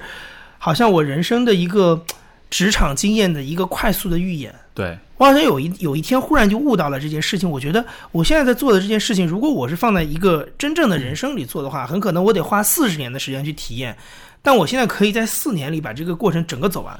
从一个菜鸟走到一个中层干部，走到一个顶层干部，然后就是一个管理层，然后我可以知道这你每一个状态你的心态是什么，你要跟谁去处理关系，而且它还是一个包容的关系，就是你可以犯错，对，你可以顶撞你的老师，对吧？你在现实生活中你不能顶撞你的上级，但是你在那个地方你可以顶撞他，因为他也会原谅你。所以我就觉得，哦，那既然是这个样子，因为你知道我当年读书的时候，有很多同学是也会急着出去赚钱啊，什么什么的，接活啊什么的。然后，但我当时就是埋在学校里做这些事，就学生工作。我就觉得，我既然有这么难得的机会，可以没有成本。又可以犯错，就是你失败了也可以马上爬起来的，然后我又可以这么快速的知道说，就是刚才说的，就是一个人的职业成长的过程，你坐在不同的位置，屁股决定脑袋，你在想什么，我体验一把，我为什么不试试看呢？所以我后来其实就一直在大学里就做这个事情，4年就是从菜鸟到中层干部到管理层到退休因为大四你就交出你这个主席的职务交给下一波，你就变成一个退休干部老干部了嘛。对。然后就是你怎么去处理跟后面的人的关系？而且真的有那种就是你退休之后，他们再邀请你回去参加活动，你就会觉得像是那种老干部，然后再回来，对啊，包括大家都很惊讶，对，包括就比如说那种老干部，然后也有一些资源想要拉来，然后你提拔上来的这些人，他怎么看你给他带来的这种压力也好，或者什么也好，对，特别特别有意思，会有那种很微妙的那种感觉。然后我等于在22岁之前都体验过，就是那种又觉得自己很重要，但同时又能够很清晰的感觉到大家其实没有那么重视你。这就是我爱我家里面付明老师那个状态。当了一辈子领导，退下来之后在家里面还要管，然后家里年轻人又不是特别服他，然后就是有那种微妙的心态。我发现，哎，我好像也经历过这个状态，我大概就知道什么样子。没错，我当时那个也是一样的，就是本科毕业就是读硕，也因为在同一个学校，所以就跟大家来往都很密切。然后他们邀请我去参加个什么活动啊什么的时候，心里就会，比如说那个春节晚会啊，我就会心里就默默的想，嗨，我说这活动我做的时候。这些细节可是比你们的做的好很多的。对，你怎么去？对啊，你就怎么去调节这种心情？然后你就会忍不住要跟他们提建议。然后人家就会想说，哦，就面子上还尊重你一下，可是心上说你又不是领导，管我呢，就是。然后你就很，其实就是有一点点，其实那是一种内心的一种，就是自我满足，其实跟人家没关系。没错，没错。就那个感觉是你自己的，你也知道很尴尬。我觉得这里的重点就是在于说。你在不同的阶段的时候，其实你会就有点像是你会看见不同阶段里面的你是什么样的，是对吧？你是什么样一个人，你会看到当你作为一个退休老干部的一个位置的时候，你的心理你的感觉是怎么样的。那可能比如说我的感觉是我可能会失落，我可能会觉得有点微妙，但同时我并不会由此产生很多的不满或者是怨恨，因为你就觉得就是在过家家一样，你懂，毕竟你的年龄其实就是20岁，对，你根本不是真的到7老8十，你的体力都不行了。因为有些人是会因此他会过不去的，就他会，我觉得真的到了那个7老8十的人是过不去的，有很多人，就是你懂我意思，就是他那个时候是那样，他因为他那个时候是个全方位的下坡路，他需要大量的就是身心的调节，对。但是那个我们其实只是心理调节的问题。但是我是觉得有一就是即使是年轻人啊，就是有一些人其实是会。在心理上是会，我说的过不去，就是他会对他自己产生一些评判，产生评价，是不是我不中用了？对，就是说他会对自己有怀疑，因为我觉得在那样情况下，其实对自己产生怀疑是一个特别容易，而且也特别是一种。就是一种其实特别是怎么说呢？是特别省事儿的一种方式，一种处理方式。没错没错，自我怀疑嘛，你就觉得这问题都在我这儿，然后对，就是你也不知道是谁产生的问题，反正就在我这儿。没错，就是自我怀疑是一个，虽然它会让你很难受，但同时它是一个更容易的选择。因为你不费脑子，你自然而然你就会怀疑你自己，你就会觉得哎呦，不用分析了，不用分析，你不用进一步去想，包括你也不用进一步去想我接下来要做什么，对，我接下来要继续为我东山再起而负责，是对吧？因为你要想到以后要东山再起，你以后要从零开始，这些想法是更加沉重的，所以你在逃避这些沉重的想法的同时。你自责就好了。是啊，而且你想那个时候，在那个年龄段，你经历这件事情，就是你有一个空间去这样，你知道这些心理活动。可是你客观世界里，就像你梦醒来以后，你知道啊，我其实已经在外面实习工作了，我的下一步是在真正的职场上去混。这里的这些感觉，我可能就像做梦一样的，就是我梦里面想想，我知道是什么事儿就好了。没错，我在这个处境之下，我大概心里是什么样，我怎么去平衡内心的那种失落感。但是我其实又不用把它太当回事儿，因为我知道我接下来是直接走向职场的，所以我是觉得就我好像很多时候就是人走到某一个阶段，你悟到了一些事情，然后我就会开始利用这个状态去做一些，让我自己比如说过早的体验一些人生不同啊什么的。比如说你看我刚才说的，当你是个中层领导的时候，你就会是那种为了自己的部门。然后要往上争，对，争取资源什么什么。可是当你做到管理层的时候，你就希望下面都是按照你的想法来。所以我现在其实还蛮能理解我们很多领导的那个做法，没错，包括他的那个是不是哪些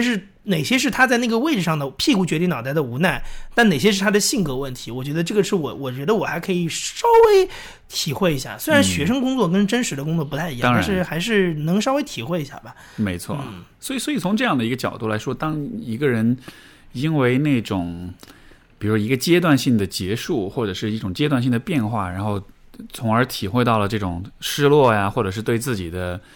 这种自责或者怀疑啊什么的。我其实几乎，因为甚至说的大一点，就是自责这个感觉或者自我怀疑这种感觉，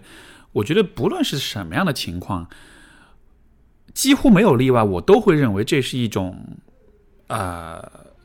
脱离现实，或者这是一种其实不必要的一种感受。因为这些感受最终它的效果是什么？它的效果就是让你不往前走，对吧？它的效果就是让你停在原地，让你不敢去承担起那些你需要为自己，就是为未来的自己承担的责任。所以这种感觉几乎在任何情况下，它都是像是很 disabling 的，就是它是会很是破坏性的，或者是阻碍性的。所以你现在是不是要用这个事情来解释一下我们上次吃饭的时候跟你说的我的那个，就是我不太想敢写东西那件事？你觉得是这个道理吗？那个是不是吗？我的那个自我怀疑就是我对我的写作能力有怀疑啊。嗯，就是我认为我可能更愿意通过说的方法来表达我想想的，但是我不太愿意写的原因是可能有自我怀疑的成分吧。我觉得我可能写不好，或者觉得我到30岁的时候，我其实可能你的写作能力只是一个15岁的人，然后你就更不敢写了。但是你很怕露怯。这个里面会不会有这样一个区分啊？就是说，有些事情是你做了之后，然后你做完发现自己做的不好，然后你就放弃。但是也有些情况是你做了之后，你觉得这不是你喜欢的东西，这就是 this is not my thing。我觉得可能是，所以就算了。我觉得可能是焦虑过多导致我根本就不敢迈那一步。Okay, 这种我觉得可能更多。所以你还是更多的是就是对于这个事情本身你的尝试，因为我觉得这很重要。你要这么说，对，我好像从小我家里人就会，因为我外公原来最喜欢跟我说的一句话，他说你连试的勇气都没有。但是他说的这个是在餐桌上，因为我小时候很挑食，就我有很多比如蔬菜类我不太吃，或者是什么茄子我不吃，然后我外公就会说你连试的勇气都没有，你为什么不尝一口呢？你尝一口你才知道到底这东西好吃不好吃嘛。对。但我好像从小就是这样，我感觉好像有一些那种 stereotype 出来之后，我就不太愿意去试。所以这个其实也就可能现在就比如说这个 stereotype 就是我对我某些能力的那个不足的那种明白刻板印象，就好像你就是对自己会有个预设，说你我就是觉得这个事情我好像不行吧。明白。这个很有趣啊，就是我的这个方面我的体会或者经验是略有点不同。是什么呢？我一开始其实没什么概念，就是很多事情我能不能做，但是我会有点偏向于认为我很多事情我是没法做的。但是我的经验反而是我去尝试很多事情之后，我会发现我的那个我就可以这么来理解，就是说，比如说我对自己，比如假设这个世界上有100件事情可以去做，对吧？然后我对自己的预估是，我估计这100件事情里面可能有10件事情是我真的可以去做的。然后呢，带着这样的一种预期，那么你对90%的事情，你可能就是不那么感兴趣，对，或者是你不那么愿意去尝试的。但是我的经验反而是，我做了各种尝试之后，我发现我的那个预估的那个量在越来越大。我以为只有10%的事我可以做，但是我尝试很多事情，我发现你是比例调整了，对，就发现其实这100件事里面好像80%甚至90%事情我都是可以做的。就当然做不做得好是另外一回事，但是我会发现，我是可以做的，只是说在这个可以做的范围之内，哪些是我要做，哪些是我想做的，这个可以再说。但就有点像是那种，因为这个是我的大学阶段，尤其明显一个感觉，因为那会儿就是因为在留学，然后那个环境可能也比较多样化，比较丰富，所以当时尝试了各种各样就是乱七八糟的事情。然后那个尝试的过程，就比如说有去尝试打高尔夫，对吧？就这是一个我从来都这种我事情我不太敢做。我知道你的，对，我能感受到那个点。就是你尝试了很多事情之后，你会发现，第一，这件事情我确实不感兴趣；但第二，就是我是可以做这件事情的。就是它不是在一个我的范围之外的东西。你知道我的这个性格是什么样子？这件事我可以给你举一个最具体的例子。你比如说，我当年我小的时候，因为我妈她的工作关系，就是她那个时候她在体育局工作嘛，所以她那时候就是夏天的时候，她就想说，因为她知道我是一个特别不愿意运动的人，所以她就想说，那我要不要带你去？因为他资源很多，你知道吗？就你随着他办公室走一圈，就这边是这个球类的教练，那个球类的教练，他就把我带到那个比如说乒乓球去。他是做什么的？他自己其实是行政工作了，只是说他在那个单位工作， 所以他就是有这种，就是他你在他办公室里这一层走一圈，就是各个教练都来了，哦，这很赞。对，然后他就说他比如说就是你要不要去打乒乓球什么的，然后我跟你讲这个心理就是直到今天都有，就是我不太敢，比如说我希望你就我妈，你带我去，然后呢你在旁边看着。比如说第一次是你在旁边看着，对，万一因为教练都很凶嘛，万一这个教练呢凶我的时候呢，你能稍微的就是，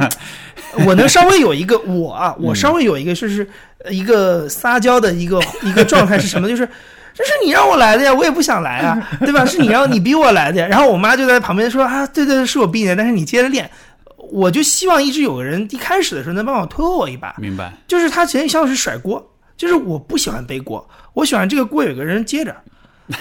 就是我能甩出去，就至少一开始的时候甩，但是其实你知道这个东西就是你可能上一次课你找到感觉有一个自信之后，其实你后面会越来越舒服嘛。对，那当然也有可能你没有找到自信我就放弃，但是问题就是我妈有的时候她并没有 get 到这个点，但是她不会真的是说站在旁边当个接锅的人，所以我就会说我不要做。问题就是我完全理解你讲这些，但就是我在想是作为一个小孩子，你有可能把这样的一个需求很清晰的表达给家长。我不会，我当然只能是扭捏的一下，但是我妈肯定不会，她不会想说，就她也可能会想说，那我为什么在旁边帮你接这个锅？但是问题就是说，我觉得我到今天这个心态都还有，所以如果很多事情是别人拱着我做的话，我会比较愿意去试一试。但万一我要是做失败的话，我就说那你让我来的呀，我也没有想来啊。但是你让他这个事情反映在很多很多细节层面，比如说我跟别人出去吃饭的时候，我通常不会点菜，因为我觉得你们就想吃什么，你想吃什么你就点什么，反正我买单也可以，我请客也可以，但是你来挑，或者是安排饭局的时候，我不太愿意承担这个事情，因为我觉得万一要是没有把大家照顾好，这就是我的锅了。然后我就会觉得说，其实大家出来就是吃个饭，开心开心，我何必为了这个事情还要弄得大家很不开心呢？所以就。如果有人主动愿意承担这个责任，我就愿意，我就觉得没问题啊。然后我可以做组织者，我可以买单啊，都可以啊。但是我不太想去做这个具体的，你知道某一个层，比如说点菜这个事情，万一有人真的就是今天一晚上都没吃到一个喜欢的菜，那怎么办？这个我觉得是一个很有意思的问题，因为像你刚才说，就是比如说需要你妈陪着你去啊这样子的。你说这里的时候，我脑海里想起的画面就是以前我去学游泳的时候，我爸以前非常强调，因为我爷爷是游泳世家啊，就是说那种就是真的是游泳史上都是有名字的那种人。然后我爸就一直想也把我你知道就是继承祖业那种的。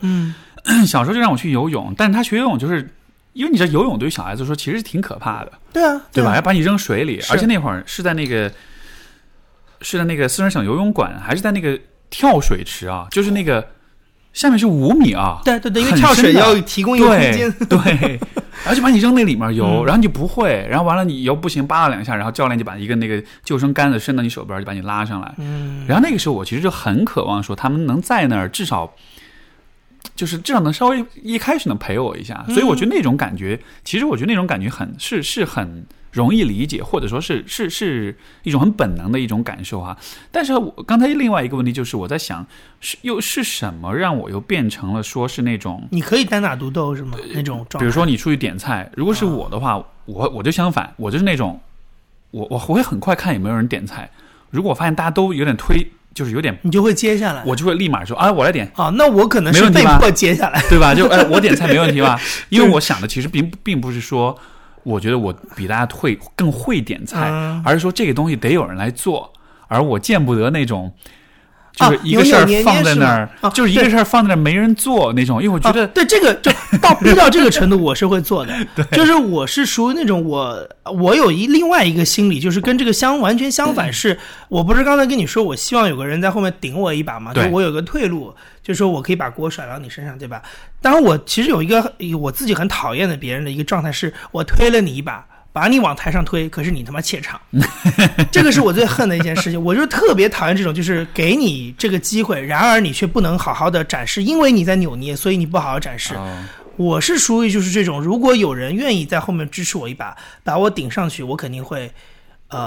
就是我肯定会按照我能做 try my best 去做这件事情。就是我很讨厌你上台了之后，然后在那边哎呀这样我想说你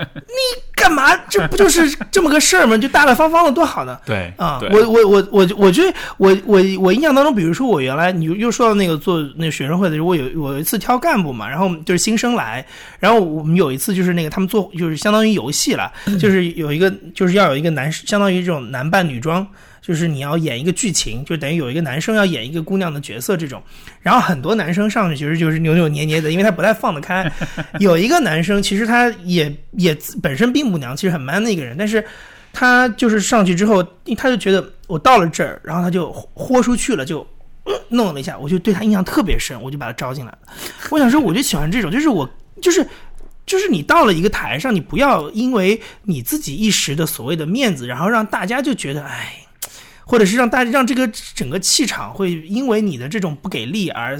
松掉。是什么让这也是我在想的，是什么让人能够在就比如说你说的那个男生对吧，他在那个场景之下，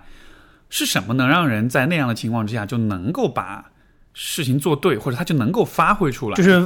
解放一下天性是吧？就反正就不一定是解放天性，但是我理解就是说，在比如有人注视你的时候，或者是在一个有压力的情况之下，然后扭扭捏捏其实是对压力的一种反应。对对对对对，对吧？你害怕自己做不好也好，或者是你觉得你自己不好意思、自我怀疑，或者是不好意思，对对对对，但是有些人他就能做到。对我来说，我觉得这个东西有的时候是一种我通称叫责任感。就我是这么觉得的，就是你对于这种我就举了个最大家最常见到的例子，就是你跟朋友玩的时候，有一个人拱着你做一个可能有点丢脸的事情，我有的时候会觉得说，就是大家已经这么期待你了，然而你却在这个时候就是不给大家面子，我就会觉得你何必呢？其实就是玩一玩，也没有人会把这个事情当真，为什么你要这个样子？我就会觉得说，在这个时候，如果是我的话，我就会你想让我做什么，我就做啊，我甚至比你要求做的还要多。那它就会带来两种效果，第一个就是大家的那种所谓的娱乐开玩笑的那个心态会得到满足，另外一种，如果对方真的是恶意的在弄你的话，其实你对他也是一种反击，对，也是一种反击。是相反，我就觉得，反正我就觉得那个状态之下，你泄气其实于正面负面都没有什么意义，你就是把这个气给泄下来了而已，就是你等于没有做任何事情嘛，对吧？就是大家对你有期待的人其实也会失望，然后想看你笑话的人他也就觉得真的看了一个笑话就算了，就你以为他就不看笑话了吗？其实他还是看笑话的。所以就是我在这种状态之下，我就觉得没有什么太大的障碍，所以就是如果你真的把我拱到那个地方，我都会去做。明白。这个方面其实我跟你会有点不同的是，我的那个脑回路更多的像是一种什么呢？就是我会去想我自己要不要去表现我自己，或者我要不要去表达，我就好像是因为我感觉好像就是你会比较多的是去看你和别人之间的关系问题。因为你说到责任，对吧？因为你在那个处境当中，你一定是你不可能一个人嘛。是是是，但是就是我在想象在类似的情况之下，我更多可能会想的，其实倒不是责任，是你自己要，而是我自己这事儿我愿不愿意去做。当然，这个愿不愿意可能也是有责任的部分在里面。就我的这个我当然有一个所谓底线的判断了。对，你让我去跳楼，我肯定不会跳的，对吧？对。但我是觉得就是说有的时候，其实大部分人的扭捏，其实单纯就是出于所谓的面子。的这个类似就是这种是完全是一个心理层面的角度，它不是一个能力问题，它就是一个心理层面的角度。那在这个状态下，我觉得我没有这个心理障碍，就是我觉得没有什么，就是我觉得我还是可以去做的，我不会考虑到面子这种问题。但是如果说你他要我命这种事，或者是说过了一个坎儿了，那我觉得你就是在搞我。那是另外一个状态，但是只是玩笑，或者说大家真的只是希望你在这个时候能够表演一下，展示一下自己，我觉得没有什么太大的障碍。而且其实就是这个问题，我觉得有一个也许是可以就是帮助大家去迈出这一步，或者去克服的一个怎么说呢，算是一个小经验是什么呢？我觉得我们也可以把这种迈出一步或者是做出尝试看作是一个像是一个发现自己的过程。是什么意思呢？就是说比如说我也想到我以前初中的时候，我们学校也是选合唱团，然后你知道就每一个小朋友就要挨个去那个音乐老师面前就要去试唱，对，然后当时就我走到这个老师面前的时候，就两个老师坐那儿，教室里就我一个人。我以前从来没有在任何人面前唱过歌，从来没有过。我知道我可以唱，然后我大概也知道，就我大概知道我是 OK 的，我是可以唱，但是我从来没有在任何人面前就是去做一种有目的的表演。因为讲初一初二左右吧，那从来没有唱过歌，男生而且尤其容易害羞。没错，对，所以当时在那个情况之下，我当时也没有想很多，我当时就觉得啊，那就唱吧。而当时我对我自己是有一点感觉，我应该是唱的 OK 的，就相比于我们班上其他那些傻了吧唧的男同学来说，应该是 OK 的。我当时就唱，而且当时的唱不就不是那种牛肉泥，就真的是很放开了去唱的。是。然后，但是就唱完之后，老师就很开心，就觉得很不错，后来就选上了。然后，但是这样的经历后来其实发生很多次。然后，当然除了被选上，这是一种对你的认可，对吧？但是在这个之外，我觉得有一个很有趣的点就是，每当这样子做选择的时候，我就会发现关于我自己的一个可能以前没有注意到的部分。就当我第一次在一个陌生人面前放开了唱歌的时候，我就发现这个体验很有意思，因为这是一个很新的体验，是，而且我也看到了我这个人是可以在潜力去做这样一件事情的。就有点像是你发现了一个新大陆，像是你买的新手机，你发现了一个隐藏功能的样子，你知道吗？发现这个我还能看这么远，对，没错。所以就每一次做这种新的尝试，尤其是就是在别人面前做尝试，我就都会带着那么一点点的小期待，也许我这么做了之后，我又会发现一个隐藏功能，你知道吗？所以就很有趣，就是后来就是从初中到高中那个阶段。因为在这之前，我对自己的认识是我是无聊、内向，然后容易害羞，而且自卑。然后，但是在初中、高中这个阶段，不知道怎么回事，就莫名其妙做了很多跟这些自我判断完全相反的事情，去组织学校的这个当主持人，就真的是全校的那种大会去当主持人，去参加合唱团，去做这个诗朗诵。就全都是那种站在这个是不是一种男生到了一个年纪就开窍的一种表现？那个时候也是有父母稍微有推一下，就也是他们会给予一定的指导，像包括我妈以前学中文的，然后做演讲、做朗诵这什么，她也会给点指导，然后他们也会，这个是一方面，但是另一方面，我觉得就是刚才我所讲的一点，就是到了后来，这就不是一个。这件事情我能做出什么成绩的问题了，而是我发现我在做这些事情的时候，我好像就可以看到一个跟以前有点不同的自己。因为你可以理解，就是如果你一直都觉得自己是个很自卑或者很内向的人，但同时你在这些事情当中，你又看到了，不一定有例外的，对吧？这种例外的部分的发现，在当时的我来说是一个。我可能当时没有那么的有意识，但是那种感觉是很好玩的，是，就是你发现了对于自己的判断。不一定都成立，是，就像是我前面我所讲的，我觉得我自己无聊，但是做播客的是因为我觉得我有不无聊的部分，是这个例外是，就你可以理解为是很多的事情的尝试，我的终极目标可能都是在寻找例外。但是我有一个很好奇的事情是，你当时比如说你中学的时候在做这些发掘自己潜力的事情的时候，比如说你发掘了自己开朗外向的一面，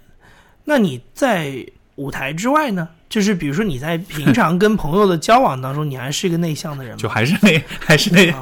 个样子。那我跟你好像挺像的，就没有我的性格蛮割裂的。就他不是说是那种这种发现不一定是有什么现实的功利性的价值，我觉得你只是对你对他并不是你性格的改变。我觉得他不一定就是对我觉得很难去改变。我觉得更多的只是在于你发现说你在有一些特定的环境之下，你可以变成一个不同的人。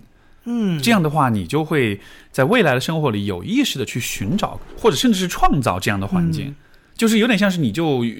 允许了自己的这个例外的部分有更多机会可以展现出来，对吧？就像比如说，其实我觉得播客是一个对我来说是一个非常刻意的、有意识的、主动的创造的一个空间，因为在生活中，我跟别人聊八卦，我就是或者聊娱乐化的话题，我就是没法聊下去。但是播客当中，我们应该聊的是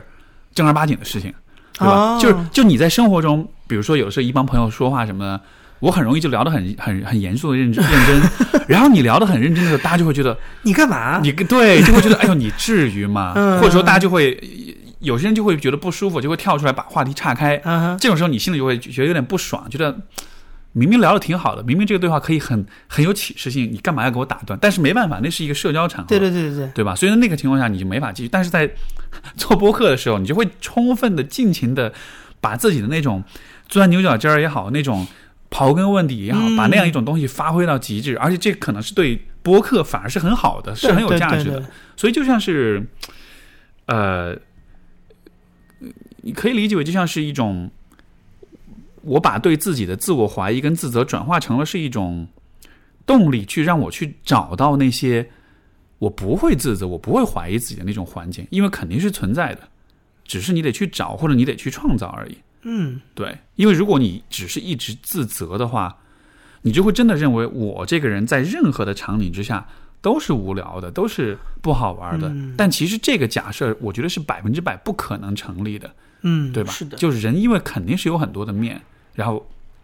如果你在平时跟人聊天和在做播客的时候，或者是在其他的场景下，你都觉得自己无聊，我觉得这不可能。因为无聊本身就是这个有点，就是我们如果从逻辑上讲啊，就你是一个你是状态 A 的话，是状态 A 一定是对应某一个具体的场景，是对吧？这个状态 A 对应 A 这个场景，但是在 B、C、D 其他所有场景就是圈子不对嘛，没错，它肯定是不成立的。所以就好像这是一个我去处理这种自我怀疑或者是这种对自己不自信的一种方式吧。那有一个事情我很好奇，就是从你的角度来说，你觉得如果一个人找对了圈子之后，他还需要再跟别的圈子接触吗？还是说他觉得只要对他好，他在这个圈子里待着，熟悉的氛围里待着就好？嗯，这是个好问题。嗯，你如果你是你自己的话，你就说你自己好了。比如说你现在可能我现在处在一种固步自封对我来说很舒服的阶段啊，对，不，但就我觉得这肯定是个平衡啊。就是我觉得最终来说，你在自己的圈子里，你肯定能找到。就比如说我在比如心理咨询师的这个圈子里，就大家都会比较容易有共鸣，能够聊到一块儿去，然后这肯定是有好的地方，但同时我觉得。作为一个愿意主动去思考和反思，包括愿意去维护自己独立思考的这样一个人来说，你待在同一个圈子里时间久了，你肯定会不舒服。为什么？因为你的看问题的方式会越来越趋同啊。就说英文里有一个词叫 echo chamber 嘛，就是叫这个中文翻译叫什么？这个那个词是什么来着 ？Echo chamber 就是说你在一个，比如说你一个圈子一个氛围，就像你站一个房间里，你听到都是回声。对，所以说如果你跟同一个圈子人站一块儿的话，你听得久了，你听到的都不是新的观点，你听到的无非是自己的回音，同温层嘛。就现在对，没错，就是这样一个意思。对，大家的频率太近了，没错。所以，但是如果是我觉得，如果你是在主动的思考的话，当你处在这样一个同温层的状态里面的时候。你肯定是会觉得这是不对的，你会警觉，对吧？所以在这样的情况下，你肯定就自然而然会想要去走出你的圈子，跟不同的人去接触。所以感性上来说，这比较舒服一些。但是从主动思考的角度来说，我觉得就是我可以意识到这是对自己不利的事情。嗯，我的方法是，我觉得我的工作其实就在解决这个问题吧。因为你做媒体工作，其实你是不得不每天要去接触一些可能并不是你日常的生活的圈子里会注意到的事情，那个对我来讲就是一个了解的一个过程。没错，我是通过工作的方法来缓解这个问题的。你觉得这个会不会是对？因为我说这个，我想我爸，因为我爸也是做媒体的，然后我能明显感觉到，就他比他的同龄人在意识、在观念。在这种开放性上面是会对，没错，这个会是一个，当然这个是很好的，对吧？我外公也是属于这种，就是他在家里的时候，从90年代中后期开始玩数码产品，比我们都要更快。对，他用电脑好像比我还要早，就是台式电脑的。对，就是那时候他可能已经都退休了吧。我就觉得，就是这个对我来讲也是一种，在我来说，这也是某一种榜样。就是说你知道说一个人你随着年龄的成长，其实你本能的接受新生事物的能力是会慢的，而且这个东西慢它其实也跟它跟一切都有关系。你不觉得现在你像我们在比如说从中学到大学到刚工作的这段时间，其实你会觉得我们天然就处在潮流的尖端，就是我们关心的事情就是整个这个社会最热门的那些事情，然后我们会看到我们的上一辈，比如说那个时候他们30-40岁的人，可能对于我们所知道那些什么歌星啊什么就已经不是很熟了。你现在自己处在30岁这个阶段的时候，你就会发现那些10几岁的小孩关心的这些东西也是你不熟的。这个你就是说我的意思，这个是顺的，就是说这个是自然规律。这个当中有一个问题是什么呢？就是我还是以我自己的经验来说，就是我会发现到了某一个阶段，我会停止去关注这些东西。就它会变成一个主动的选择，就是我真的我就不 care 了，或者我就不想要去我一直追的那个，一直追着很多的东西。对对对，我想说的就是这个意思。它其实跟你整个，我的理解是它对跟你的整个人的成长是密切相关的。你到了一定年龄之后，真的你就会对这件事情你也追不上了，你也不想追了。就是然后你即使去追，你真的去追也是一个很别扭的事情，因为那些处在这个潮流前端的人，他会觉得你很怪，你这么大年纪了还要跟我们一块玩。就是说所以对于这种事情，我整体的思路是一种顺其自然的思路，就是说你如果真的觉得你的精力兴趣都不在那儿了，我也就不要做那个事情了，因为他就是告诉你人生进入到下一个阶段，你也没有必要去后悔什么或者自责什么，这个都很正常的。但是重要的事情是你还有自己乐趣，你能把你原来那些你曾经经历过的那些东西转化成你仍然会追求的这个乐趣，然后同时你也不会把这个门关上。所谓的门关上，就是你去指责那些年轻人他们追的东西，就是我也很讨厌，就是你不追可以，你就看就好了。我现在就属于正常，就是你不追我可以看，然后我可以尝试去理解，但是我不要去行动就好了。我可以去，就是媒体就属于这种，我可以在一个相对比较抽离的角度去看这一些现象。但是也许我可以从我个人角度，我不想亲身参与，但是我也不会去指责他们，因为你会知道每一代人在那个阶段都是这么过来的。所以这其实有点像是发展阶段的问题啊。就说人们在10几20岁的时候，就好像在这个阶段他们是需要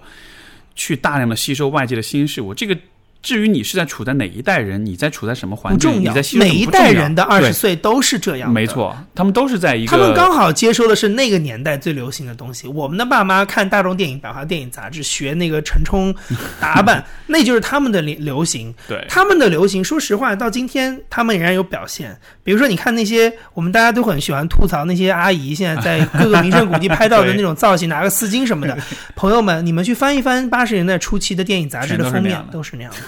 那个是他们在20岁的时候追星追到的结果。所以现在的你也不要去指责他们追到，就是他们就是我刚才说的，他们在20岁接触最新鲜的事物，学到了这些东西。等到他们30岁，我们这代人出生的时候，到了30岁的时候，他们的精力不想再追这个东西了，但是那些依然会在他们的脑子里。然后再往后，可能等到他们以后天性解放了，他们有机会出去玩了，现在物质生活也改变了，他们也会按照他们当年觉得美的样子来打扮自己。所以那样的阿姨大妈们，其实可能是当年很潮的那一批。所以我们不要去吐槽她，因为我们以后某些怪异的举动，等到40-50岁也会被当时的年轻人吐槽，是很正常。因为我们的，比如说你对于时尚流行的印象是什么呢？可能是周杰伦啊，对，可能是孙燕姿啊，可能是蔡依林啊，或者也许到了某一天，可能是赵薇，他们小燕子，就是这些人是塑造了我们从小到大对于流行这件事情的看法。是，那是他一定会在你就是他会沉淀在你的脑中的。你到某一个阶段，你那些东西也会用另外的方法再释放出来，对吧？然后我们喜欢的偶像就一定不是现代 TFBOYS 的那个样子，对不对？这是肯定的嘛。所以，那你也不要去嘲笑现在的长辈，因为当你成为长辈的时候，你也会被那个时候的年轻人嘲笑，这是周而复始，很正常的。所以就是宽容一点嘛，这个事情就是宽容一点嘛。我觉得这里的问题还是在于，就是我们面对的其实是一个不断进化的文化，对吧？而文化每一代人有自己的那一代有的文化。对，就说一个作为从一个个体的角度来说，我们面对因为文化像是一个，你从感官从主观角度来说，文化是一个很难以捉摸的庞然大物。它在进行着自己的不断的进化跟变化。所以其实个体面对文化这样一个巨大的存在的时候，其实是会有，我觉得是会有那种未知感的，会有那种恐惧感的。对，所以说我们会找一个熟悉的东西。对，我们宁可看到的是，哎，我曾经见过这个文化，这个巨大的怪物，我曾经见过他的脚是这样的，或者他的手是这样的，所以我就宁可相信这就是他的模样，就像盲人摸象一样。对，我宁可相信这就是他应该有的模样。因为这个，如果你要直面整个文化的这种进化过程，我觉得这是个体的层面，就是个体的心理的层面，可能是处理不了的，对吧？就有点像我今天才刚刚看到一个很有意思的概念，就是DBO， 就是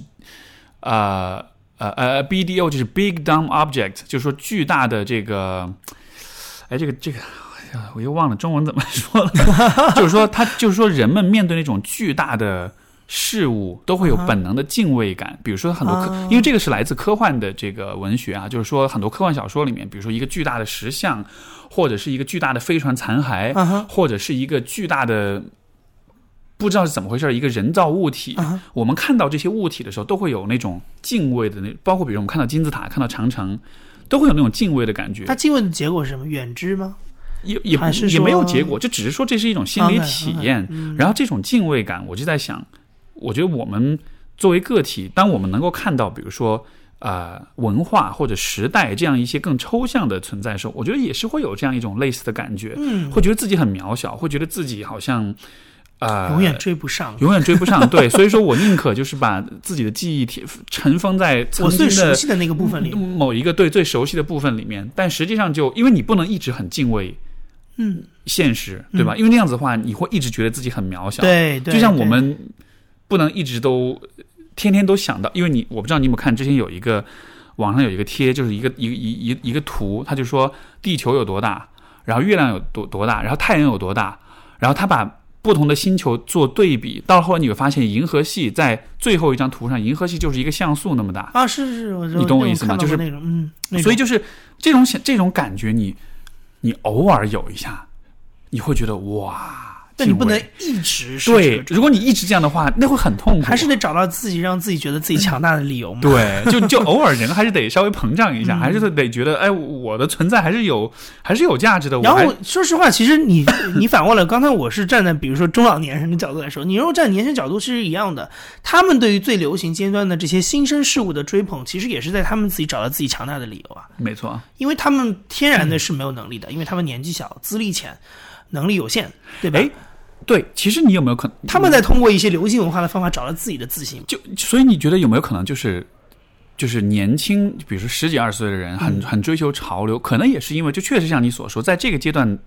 他们我跟你讲，身份是的，对吧？是很缺失的。你们那些主流意识形态当中的潮流，我也没法追。也没有能力追，那我可以跟你错位化、差异化竞争嘛？没错，我拿一些新的东西来跟你做嘛，对不对？然后他其实也在争夺话语权，相当于也是某一种争夺话语权，就是他觉得我把我的偶像捧到天上去，他变得强大之后，好像我也会变得强大一样。对啊，这个我觉得我们对于就是青少年阶段哈，就是说可能十几岁，包括可能二十出头的这个阶段的人生，我觉得理解其实是很不足的。说到这个点，我可以举另外一个例子，就是你知道，就是13、14岁、14、15岁的男生，从行为上来说其实是非常冲动跟暴力的。就这个阶段的男生，应该说在就男性哈，在整个一生当中，在这个阶段应该是最暴力的。对，为什么是最暴力的呢？可能大家会觉得啊，这个也许是管教啊，也许是什么就啊，家庭原生家庭啊 ，whatever， 就一般就是青春期嘛。对，就觉得是青春期，是荷尔蒙什么的。但是就是可能大家没有考虑过的一个角度，就是你如果从人的进化的角度来说的话，十几岁的青少年男性，从进化的角度说，这个阶段他们面临的暴力是这一生中最多的时候，是，对吧？就是你在，因为你想，就是你在小孩子的时候。比如说，你想象是在一个部落当中，或者是在一个远古社会当中，小孩子是受保护的，因为成年人本能会保护小孩子，但是十几岁的年轻小孩，13、14岁、14、15岁的小孩，形态上已经初步的具备成年人的这种形象了。在这个时候，他们需要去担负起，比如说，也不是保家卫国，但就是比如说一些可能更成年男性更去承担的做一些职责，比如有可能需要参与战争，有可能要参与这种狩猎，对吧？对，有可能要参与这个社会秩序的维护，对。但是在这个阶段，他们的身体他们的心智各个方面其实还是很弱的，所以就有点像是在这个阶段你不得不逼迫着这些年轻人去做一些张牙舞爪的方法来显示自己的力量。对，所以这样情况你怎么办呢？所以说从自然选择的角度来说，那些在这个阶段最为暴力的小孩，他能够扛过这个阶段，他能够就是通过炸毛通过冲动通过很暴力的方式他能够扛过来，是因为如果在这个阶段你很软弱的话，你去狩猎，你可能就挂了，对吧？你去跟别人的你爸带着你去跟别的部落打仗，你可能就没了。剩下的都是那些在这个阶段会异常的暴力，这是我们的老祖宗留下来的基因。对啊，所以我就在想说，就是，当然这只是解释暴力的一个角度，但是我觉得如果从同样的逻辑来解释，可能青少年的很多行为，我觉得都是他们没办法直接暴力，他们可以转化嘛。对，所以就说，你看像比如青少年的这种自卑的问题也好，这种就是。归属感的问题也好，身份问题也好，包括他们对流行文化的这种，因为你看现在很多大家觉得很多青少年去追这些追星啊，就好像都没有自我了。但是我不完全觉得这是一个，就好像这就意味着这个人在道德上或者是在人格品质上，那是个人阶段性的一个表现。没错，因为他在这个阶段他需要有这样的一种输入去支撑他自己，是对吧？因为青少年确实很脆弱，是，而且他们自己也在经历着很多的变化。甚至从脑神经科学的层面来说，这个时候大脑是高度变化，是高度可塑的。包括我们说很多心理疾病，像精神分裂症，就是它的第一次 onset 在青少年阶段比例非常的高。为什么呢？因为这个阶段人的性格就是多变，它就是比较脆弱，就是不稳定。所以在这个阶段，我们会需要不得不做很多事情来支撑起自己的这个发展，对吧？就包括我当然这个我有点开脑洞啊，我甚至会觉得，比如说这个阶段。荷尔蒙的分泌也很多了，我们对于异性也会有这种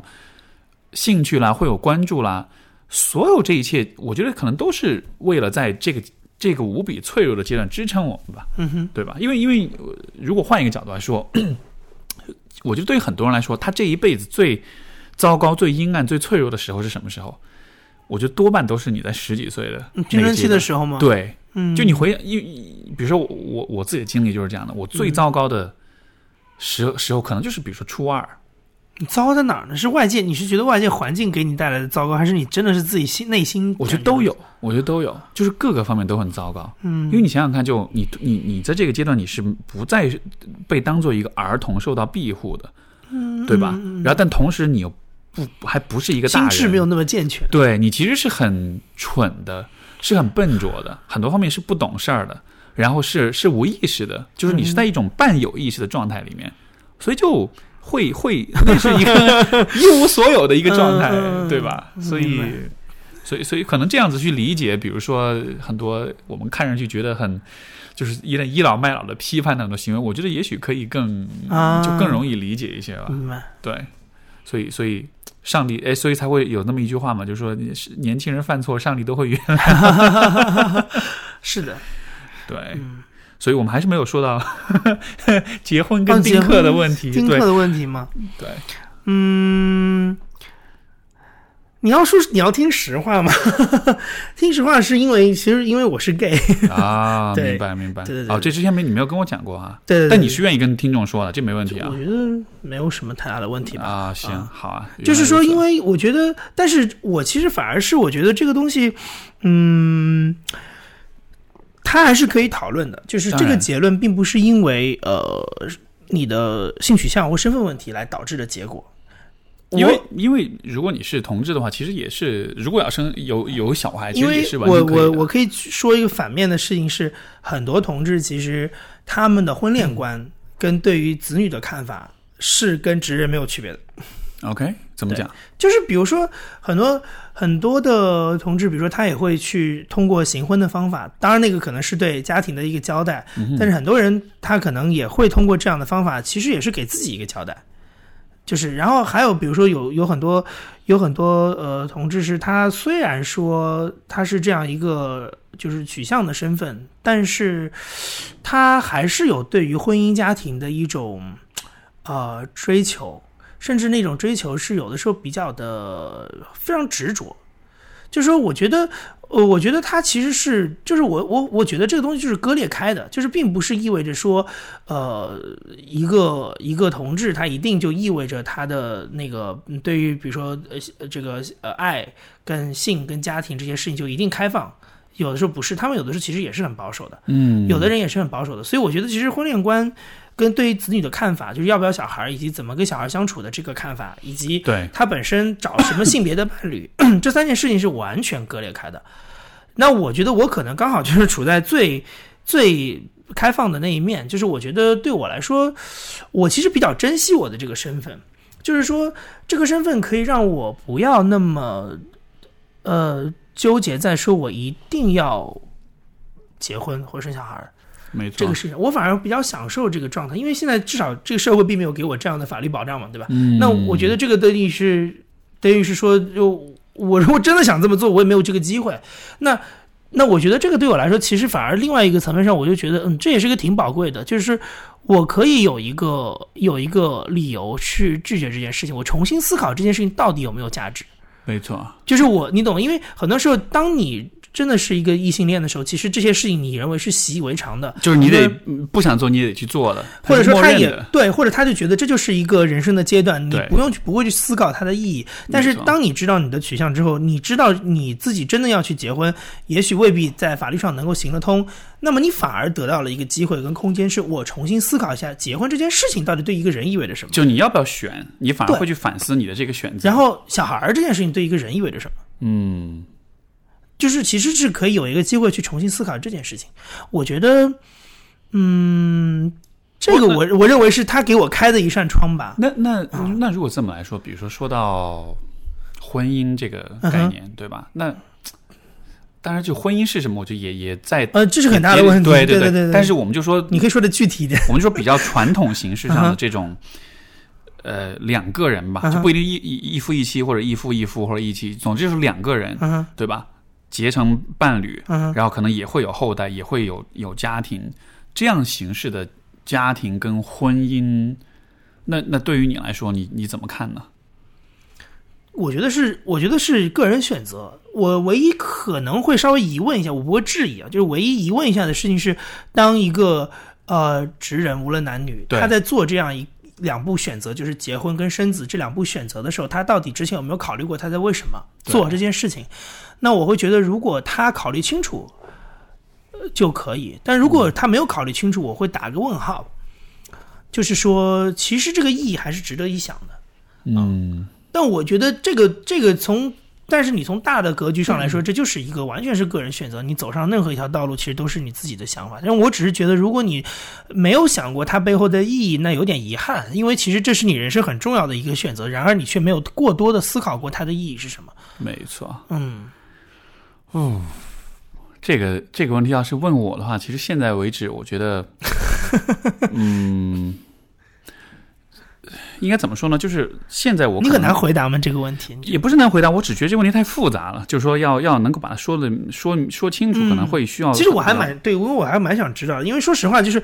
我前两天还跟我一个直男的朋友晚上我聊天，然后我就想说，我那天跟他打完电话，我很感慨，我说第一啊，就是跟你那天吃完饭那天晚上啊。我就很感慨，我说我今天还蛮幸运的，我说我遇到两个就直人，然后愿意敞开心扉。我说因为其实说直男朋友们很多时候有的时候他不太愿意跟你去细聊这些事情，他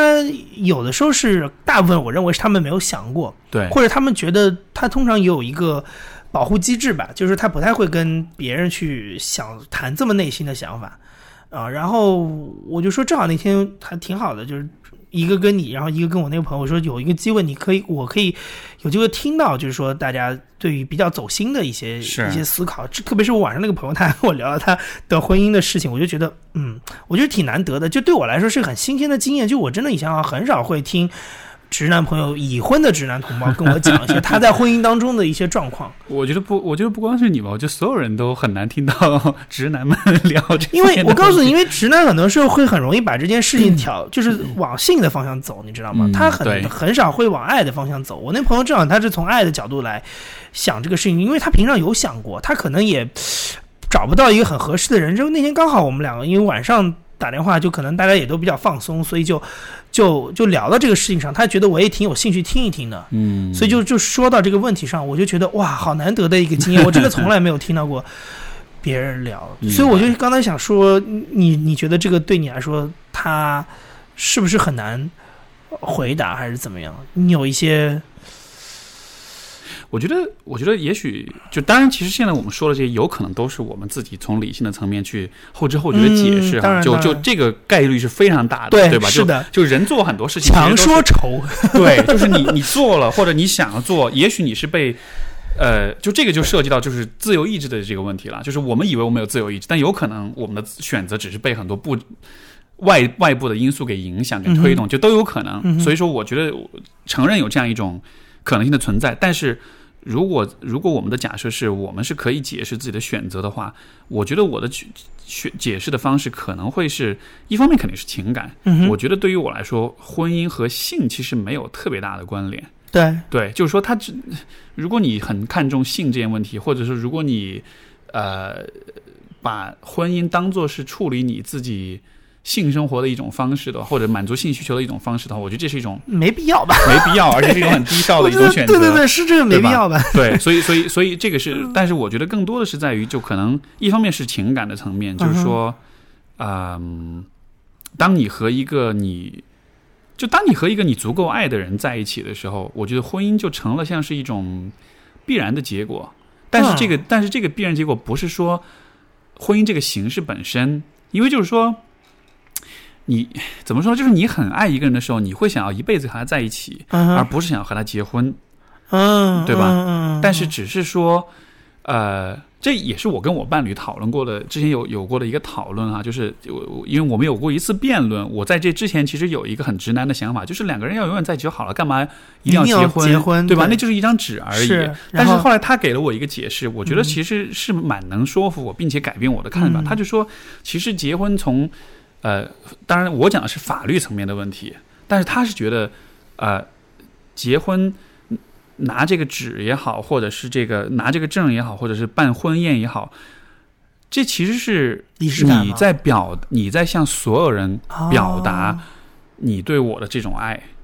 你懂我意思吗？就是它其实是一种表达形式，就有点像是我非常非常的爱你，爱到我想要告诉所有人，我想永远跟你在一起。但是我怎么让所有人明白我的这个想法呢？这是一个大家都能够接受、都认同的一种方式。就是当大家听到哦，你想跟这个人结婚的时候，他们脑子里会有的那个理解就是哦，那这说明你一定非常爱他，而且那个爱的程度是到了一个很强的程度了。这样子的话，我就不需要再跟你解释我有多爱我的伴侣了，我只要告诉你我要跟他结婚，然后大家自动就会有一个评价在里面。哦 ，OK， 你们是很相爱的。OK， 你懂我意思吗？就这个有点像是一种很方便的、很容易被人们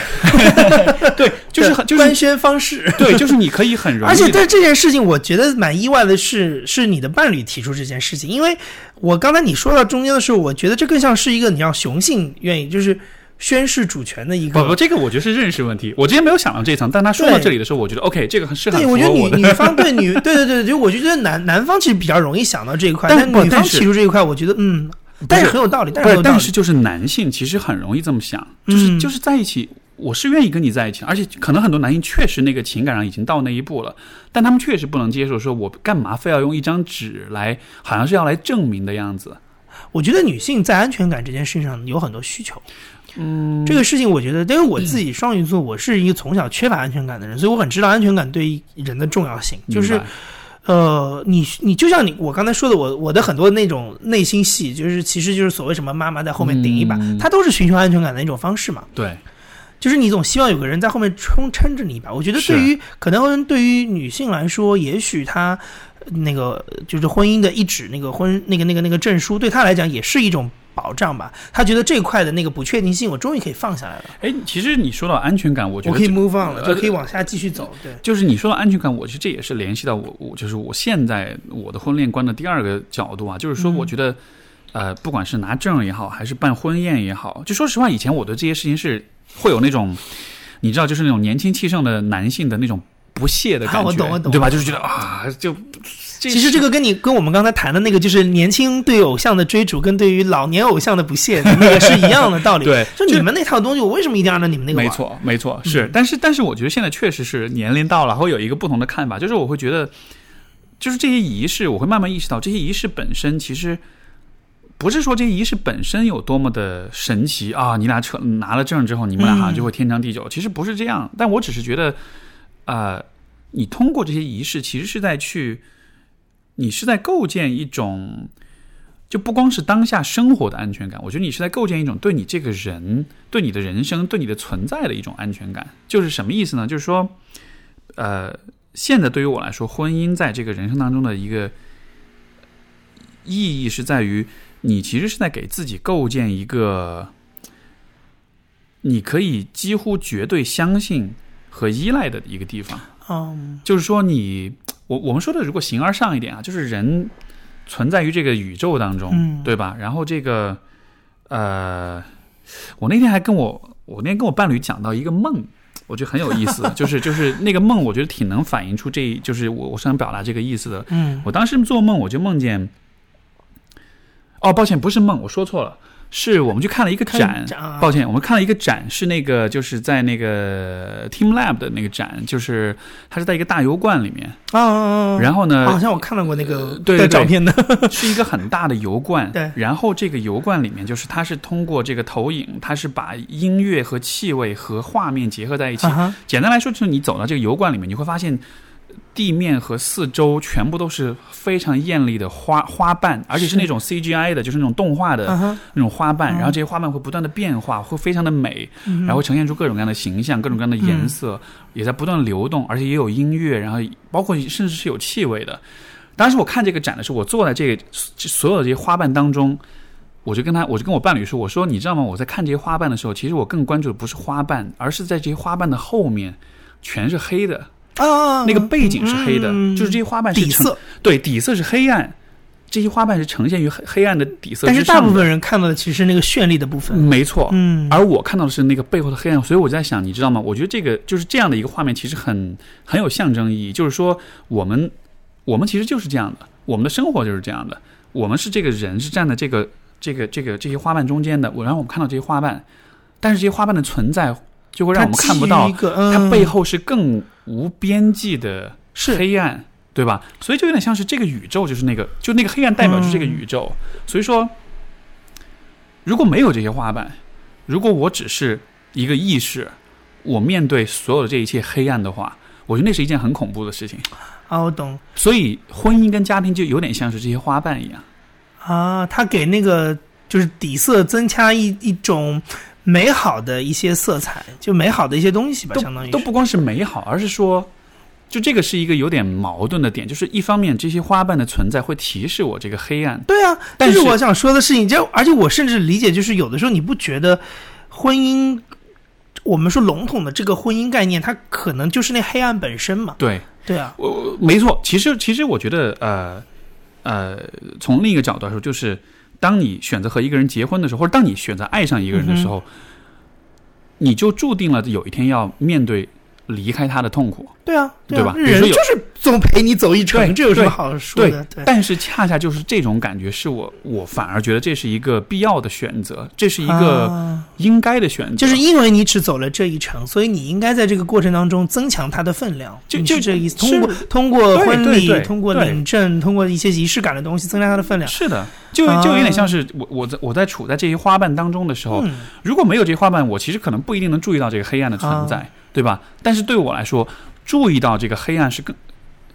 也许是更好的选择，因为我在注意到黑暗的同时，我也就能注意到这些花瓣。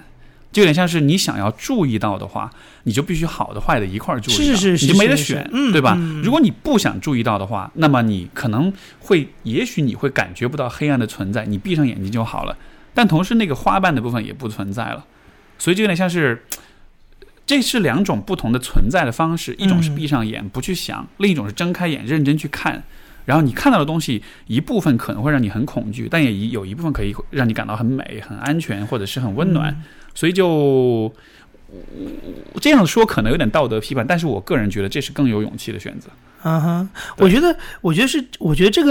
这个你刚才说的这些事，说明你跟你的就是伴侣本身是属于比较理性的人，就是你们比较愿意去思考啊，比较愿意去思考很多事情。不一定是理性，但就说是我们会，你们会去想吧，会去想吧。对对 对，就是我觉得我自己对于婚姻这件事情的认识是觉得啊，很多时候恰恰相反的是对很多人来说，你知道，婚姻它就像我刚才说的那个锅，你有个地方可以把这个包袱卸下来。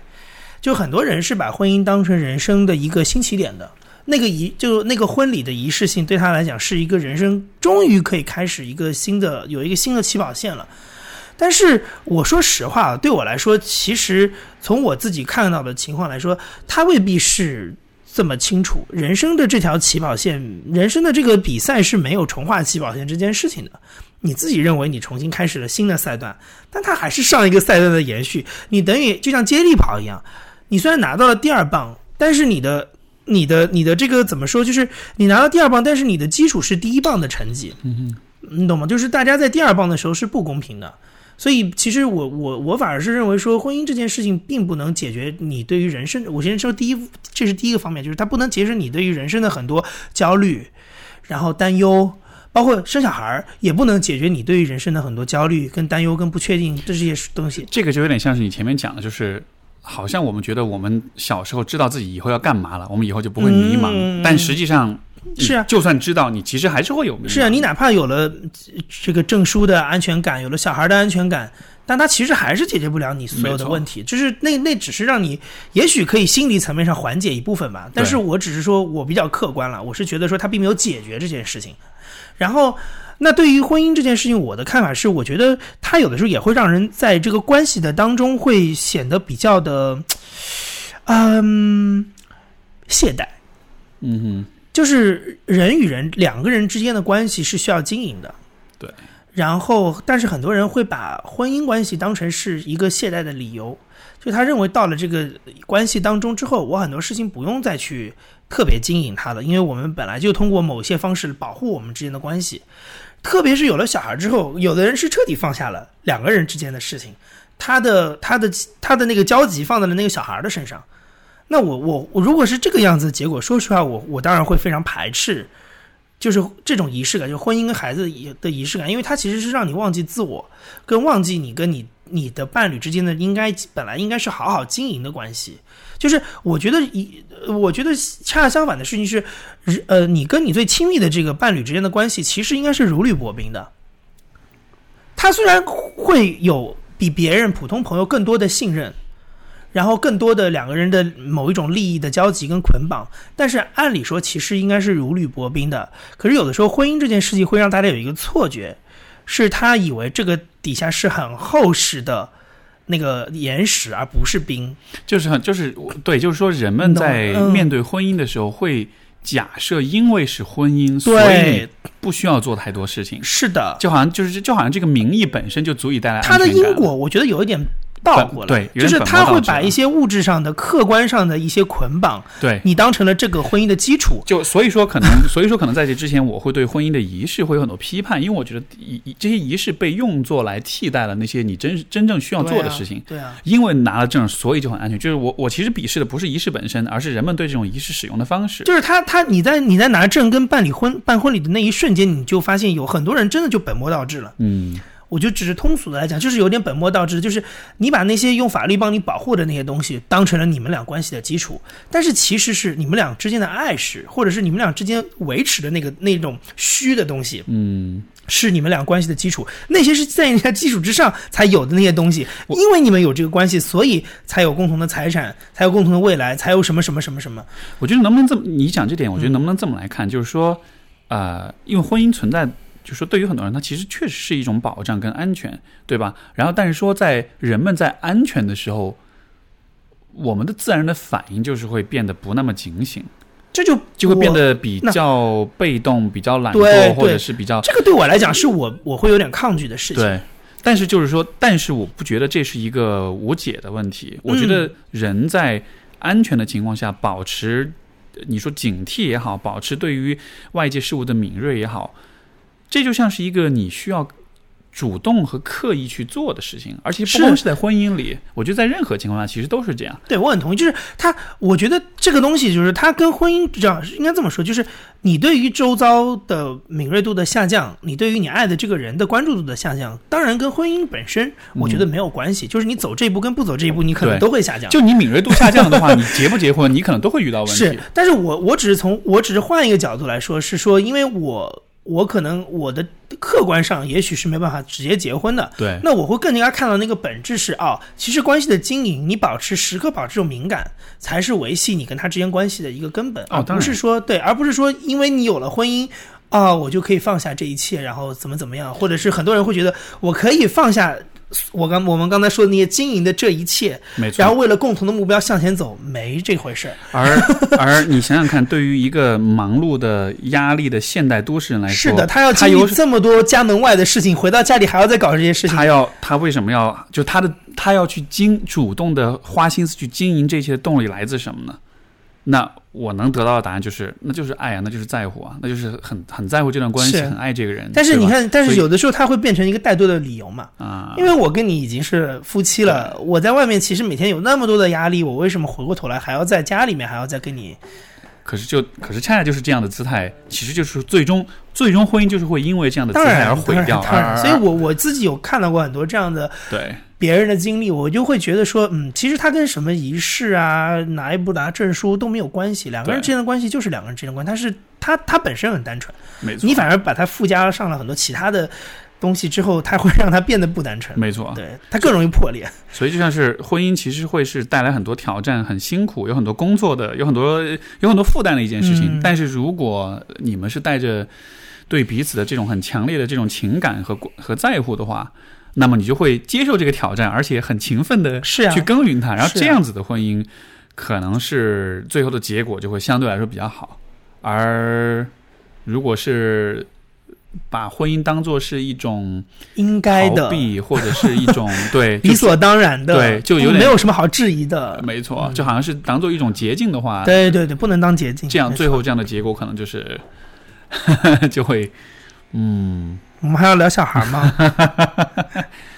说说看啊，你觉得呢？我觉得小孩其实的一样，而且我甚至觉得小孩的这个关系，这个都对于这个就父母两个人之间的这种甩锅的功能更明显。就真的有很多人他是觉得小孩，因为大家都觉得小孩是自己生命的延续嘛，他是真的天然的就觉得我人生走到这个阶段生一个小孩，就是我觉得我此生过得没有那么如意。然后我需要转嫁一种生命的延续的这种形态来把我觉得不如意的事情把它做得更好一点，有给自己一个希望了，相当于它其实也是一种你要给我们，就我生一个孩子可能是给我自己一个希望的一种可能性的一种，对，也是一种安全感吧，就是至少我自己觉得我现在就这样了，至少还有别的可能通过这个孩子来实现。但是我说实话，第一个我觉得对于这件事情对孩子很不公平。我自己非常在意这件事情，就是说你创造生命是应该非常谨慎的一件事情，你要衡量这件你一时的这个选择对于这个孩子是不是公平。没错，我觉得这个我特别特别看重这一点，所以即使我以后有伴侣，我如果真的要走到小孩这一步，或者他想要走到小孩这一步，我都会非常谨慎的去我们俩好好考虑一下，因为你要这么想。就是孩子对于父母来说是完全是人生的过客，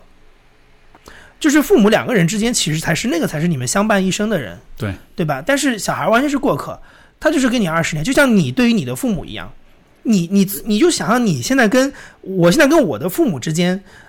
比如说什么是哪些年份在相处，哪些年份分开，我现在跟他的关系的距离是什么样的？其实你跟父母相处的这个时间是可以算出来的，还剩下多少？当然，对吧？这就是我跟我的孩子之间有多长时间相处，有多长时间不相处，然后我们两个未来的距离是一样的。所以你今天跟你父母的距离的远近，就是未来你的孩子跟你距离的远近，那他就是你人生当中的过客。所以。我觉得你要特别要思考你创造它的目的是什么，因为它就是过客。首先这个事情要想清楚，它不是你的保险，它不是你的保险，因为它是你创造出来，它就是一个独立的人，而且它终将会因为它的成熟、它的成年变成一个完全独立的人。那你不能把你心里的那种不足，就是那个人生没有过够的那些东西，就或者说对你老年的那种生活的一种保险、这种安慰啊什么的，就寄托在他的身上。我觉得这个对他本身就是很不公平，如果你出于这个目的的话是非常非常不公平的事情。那么你在这个之后，你在这个之后这些功利性的事情之后，你就要想说你创造这个声明到底意义是什么，你能不能有比如说好的条件，是对吧？这个其实这个我觉得就涉及到一种道德层面的讨论，就是这个世界这么糟糕，那你凭什么要把孩子带到这个世界上来，是对吧？是你往极端里推，其实往极端里推就是这个样子。但是我觉得其实你不用说到这么极端，你只是从一般的角度，我觉得你也值得去考虑吧。就是我始终去觉得小孩很多时候是非常无辜的，小孩很多时候非常无辜的。是我这个你有不同的看法？不是，就是其实这个，我觉得我对这个问题的一种回应，或者说我去理解的一种方式是这样的，就是说，我觉得还是和婚姻，我看婚姻的这个角度很接近，就是说，当我在思考家庭、跟婚姻、跟孩子所有这一切的时候，我会把这些主题全部放到一起来，转换成这样一个问题，就是还是回到我刚才那个油罐里面，对吧？就是。如果没有那些花瓣，如果我就是面对一个绝对黑暗的一个宇宙，然后一个完全不可知跟不可预测不可掌控的这样一个现实的话，在这样的情况下，有什么东西是我可以构建的绝对安全的存在？你觉得有这个东西吗？绝对安全吗？我觉得是有的。比如说呢？家庭跟婚姻，我觉得就是当然，这个也不能说是相对来说，不说是绝对，但就是说是一种 OK。我觉得什么样的安全是绝对的安全呢？就是令人懈怠的安全是危险的。对，但是我觉得绝对的安全是你在安全的同时，因为你也保持着非常高度的这种敏感、关注跟敏感，从而你就可以不断的去发现。潜在的危险跟威胁，从而你就能够不断的去主动的去，就像是比如说一台汽车或者是一台机器，对吧？它运转正常，但同时你随时都在检查，随时给它上油，随时在做维护，对，所以说它就是，所以说它相对来说，它就是非常非常安全的，对吧？所以我觉得家庭跟婚姻就是这样，就是以前经常听到一个，当然有可能是一个谬论啊，就是说那些从小到大身体不太好的小孩，反而他活得比较久，因为他一直去医院，特别在乎自己的身体，然后一直吃药啊什么的，他反而就他在乎自己的身体，他会敏感对这块比较，反而他可能这个寿命会比较长。对，那种从来不得病的人，反而他其实可能已经什么，就比如说早都已经有癌细胞他在身上，但他从来也不会去体检，也不会去注意这些事情，然后等到他发现自己身体不行的时候，已经都。晚期了，所以就说有，也就是说，如果一个人经常得小病，他会比较健康；但如果他一直不得病，他突然来个大的，他就啪就没了。对，就我觉得你应该打个比方的话，应该就是类似于这种感觉吧。我不知道这个背后的机制是不是一定是这样啊？但就是可能是有这样的可能性。那我觉得就是说是，那你看，我们就假设，比如说你要去维护一台机器，一直不停的运转，对吧？在绝大多数时候，这台机器的运转是非常正常的。那个时候你没有什么好关注的，是它会让你感到懈怠，它会让你觉得无所谓，对啊，对吧？所以说你要维持这台机器的运转，你的动力何在？那一定是在于你是非常非常的希望这台机器可以不停的运转下去的，对吗？那这样一种持续的永久性的一种就是永远都不松懈的这种动力，怎么来？我能想到的就是一个是通过。爱情，一个是通过我对子女的爱，我觉得这两种情感是人类所有情感当中我能想象到的，我觉得是应该是最纯粹的两种情感了。对，在这样的情况之下，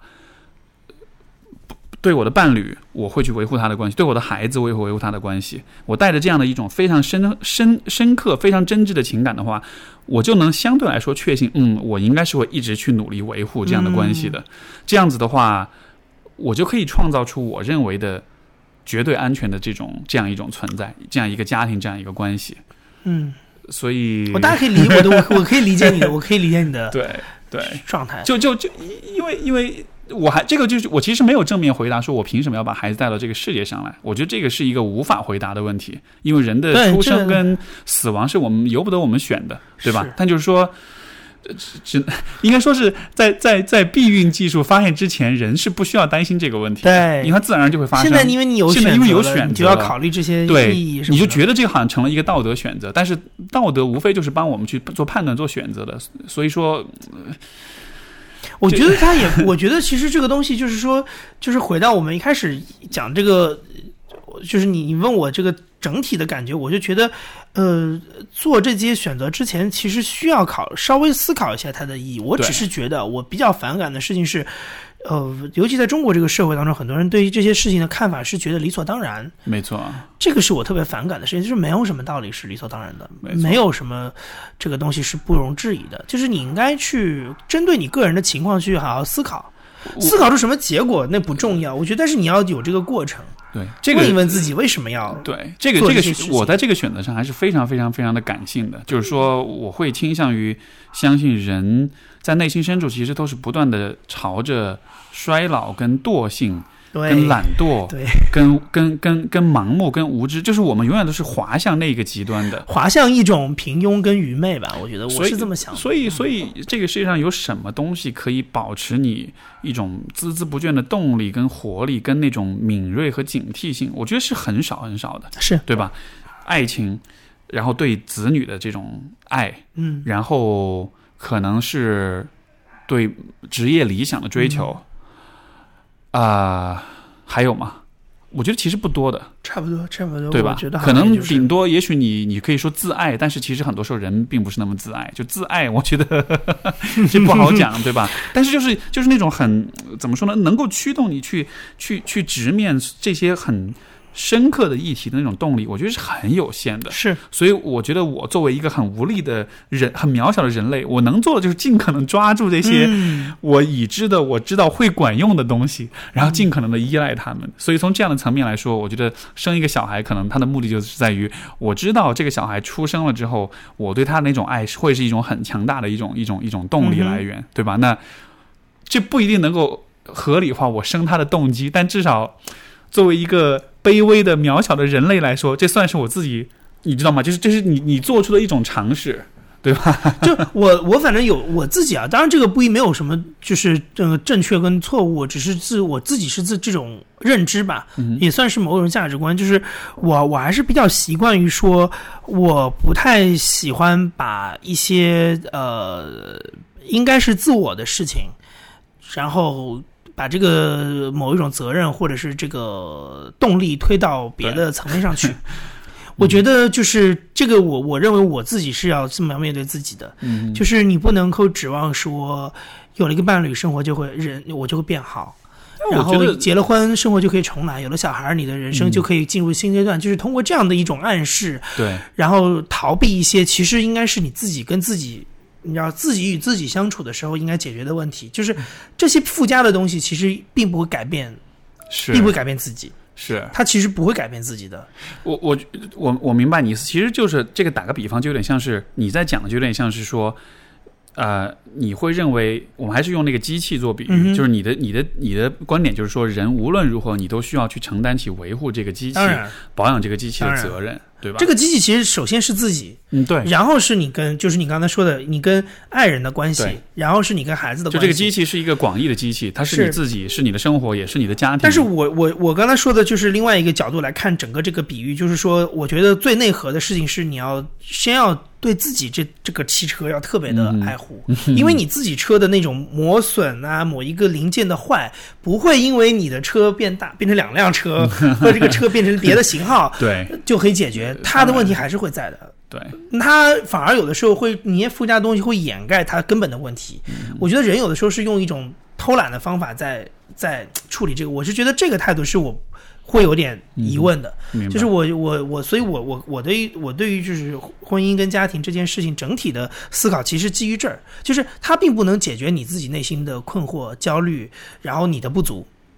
然后。相反的事情是你的不足也许会带来新的问题，对吧？所以你在做这个事情时候要很谨慎，然后你要真的想清楚说它到底能给我带来什么，它的意义到底是什么，然后再去做这一步。对，我们今天聊了好多好大的话题，我们都聊到哪里来？我简直没有想到。好吧，那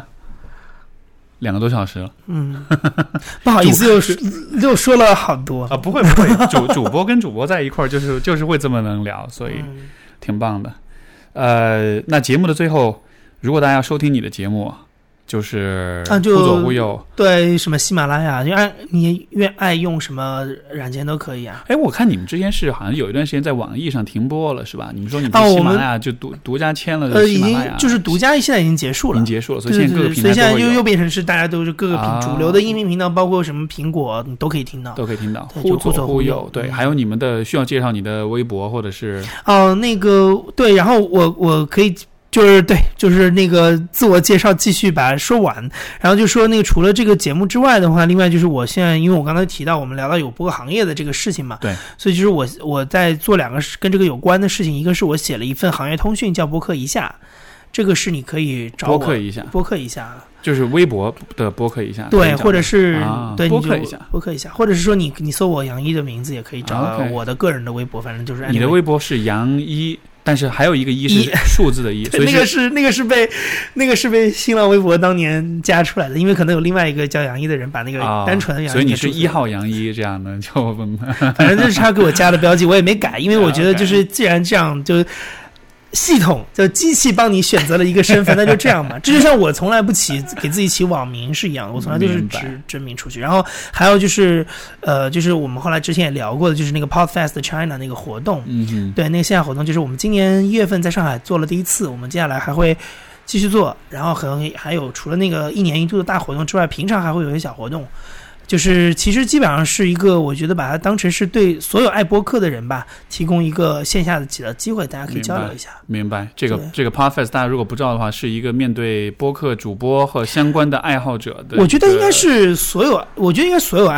爱播客这个事情的人，就包括制作者、平台，然后听的人。以及从听变成做的人，对对，就是所有的这些你愿意对听这个事情有兴趣的人，其实都可以来玩的一个事情。好的，好吧，感谢杨一的到来，然后所有这些分享，我们今天聊得也很开心。谢谢 Steve。好的，那我们就到这里，然后就下期节目再见，各位，拜拜，拜拜。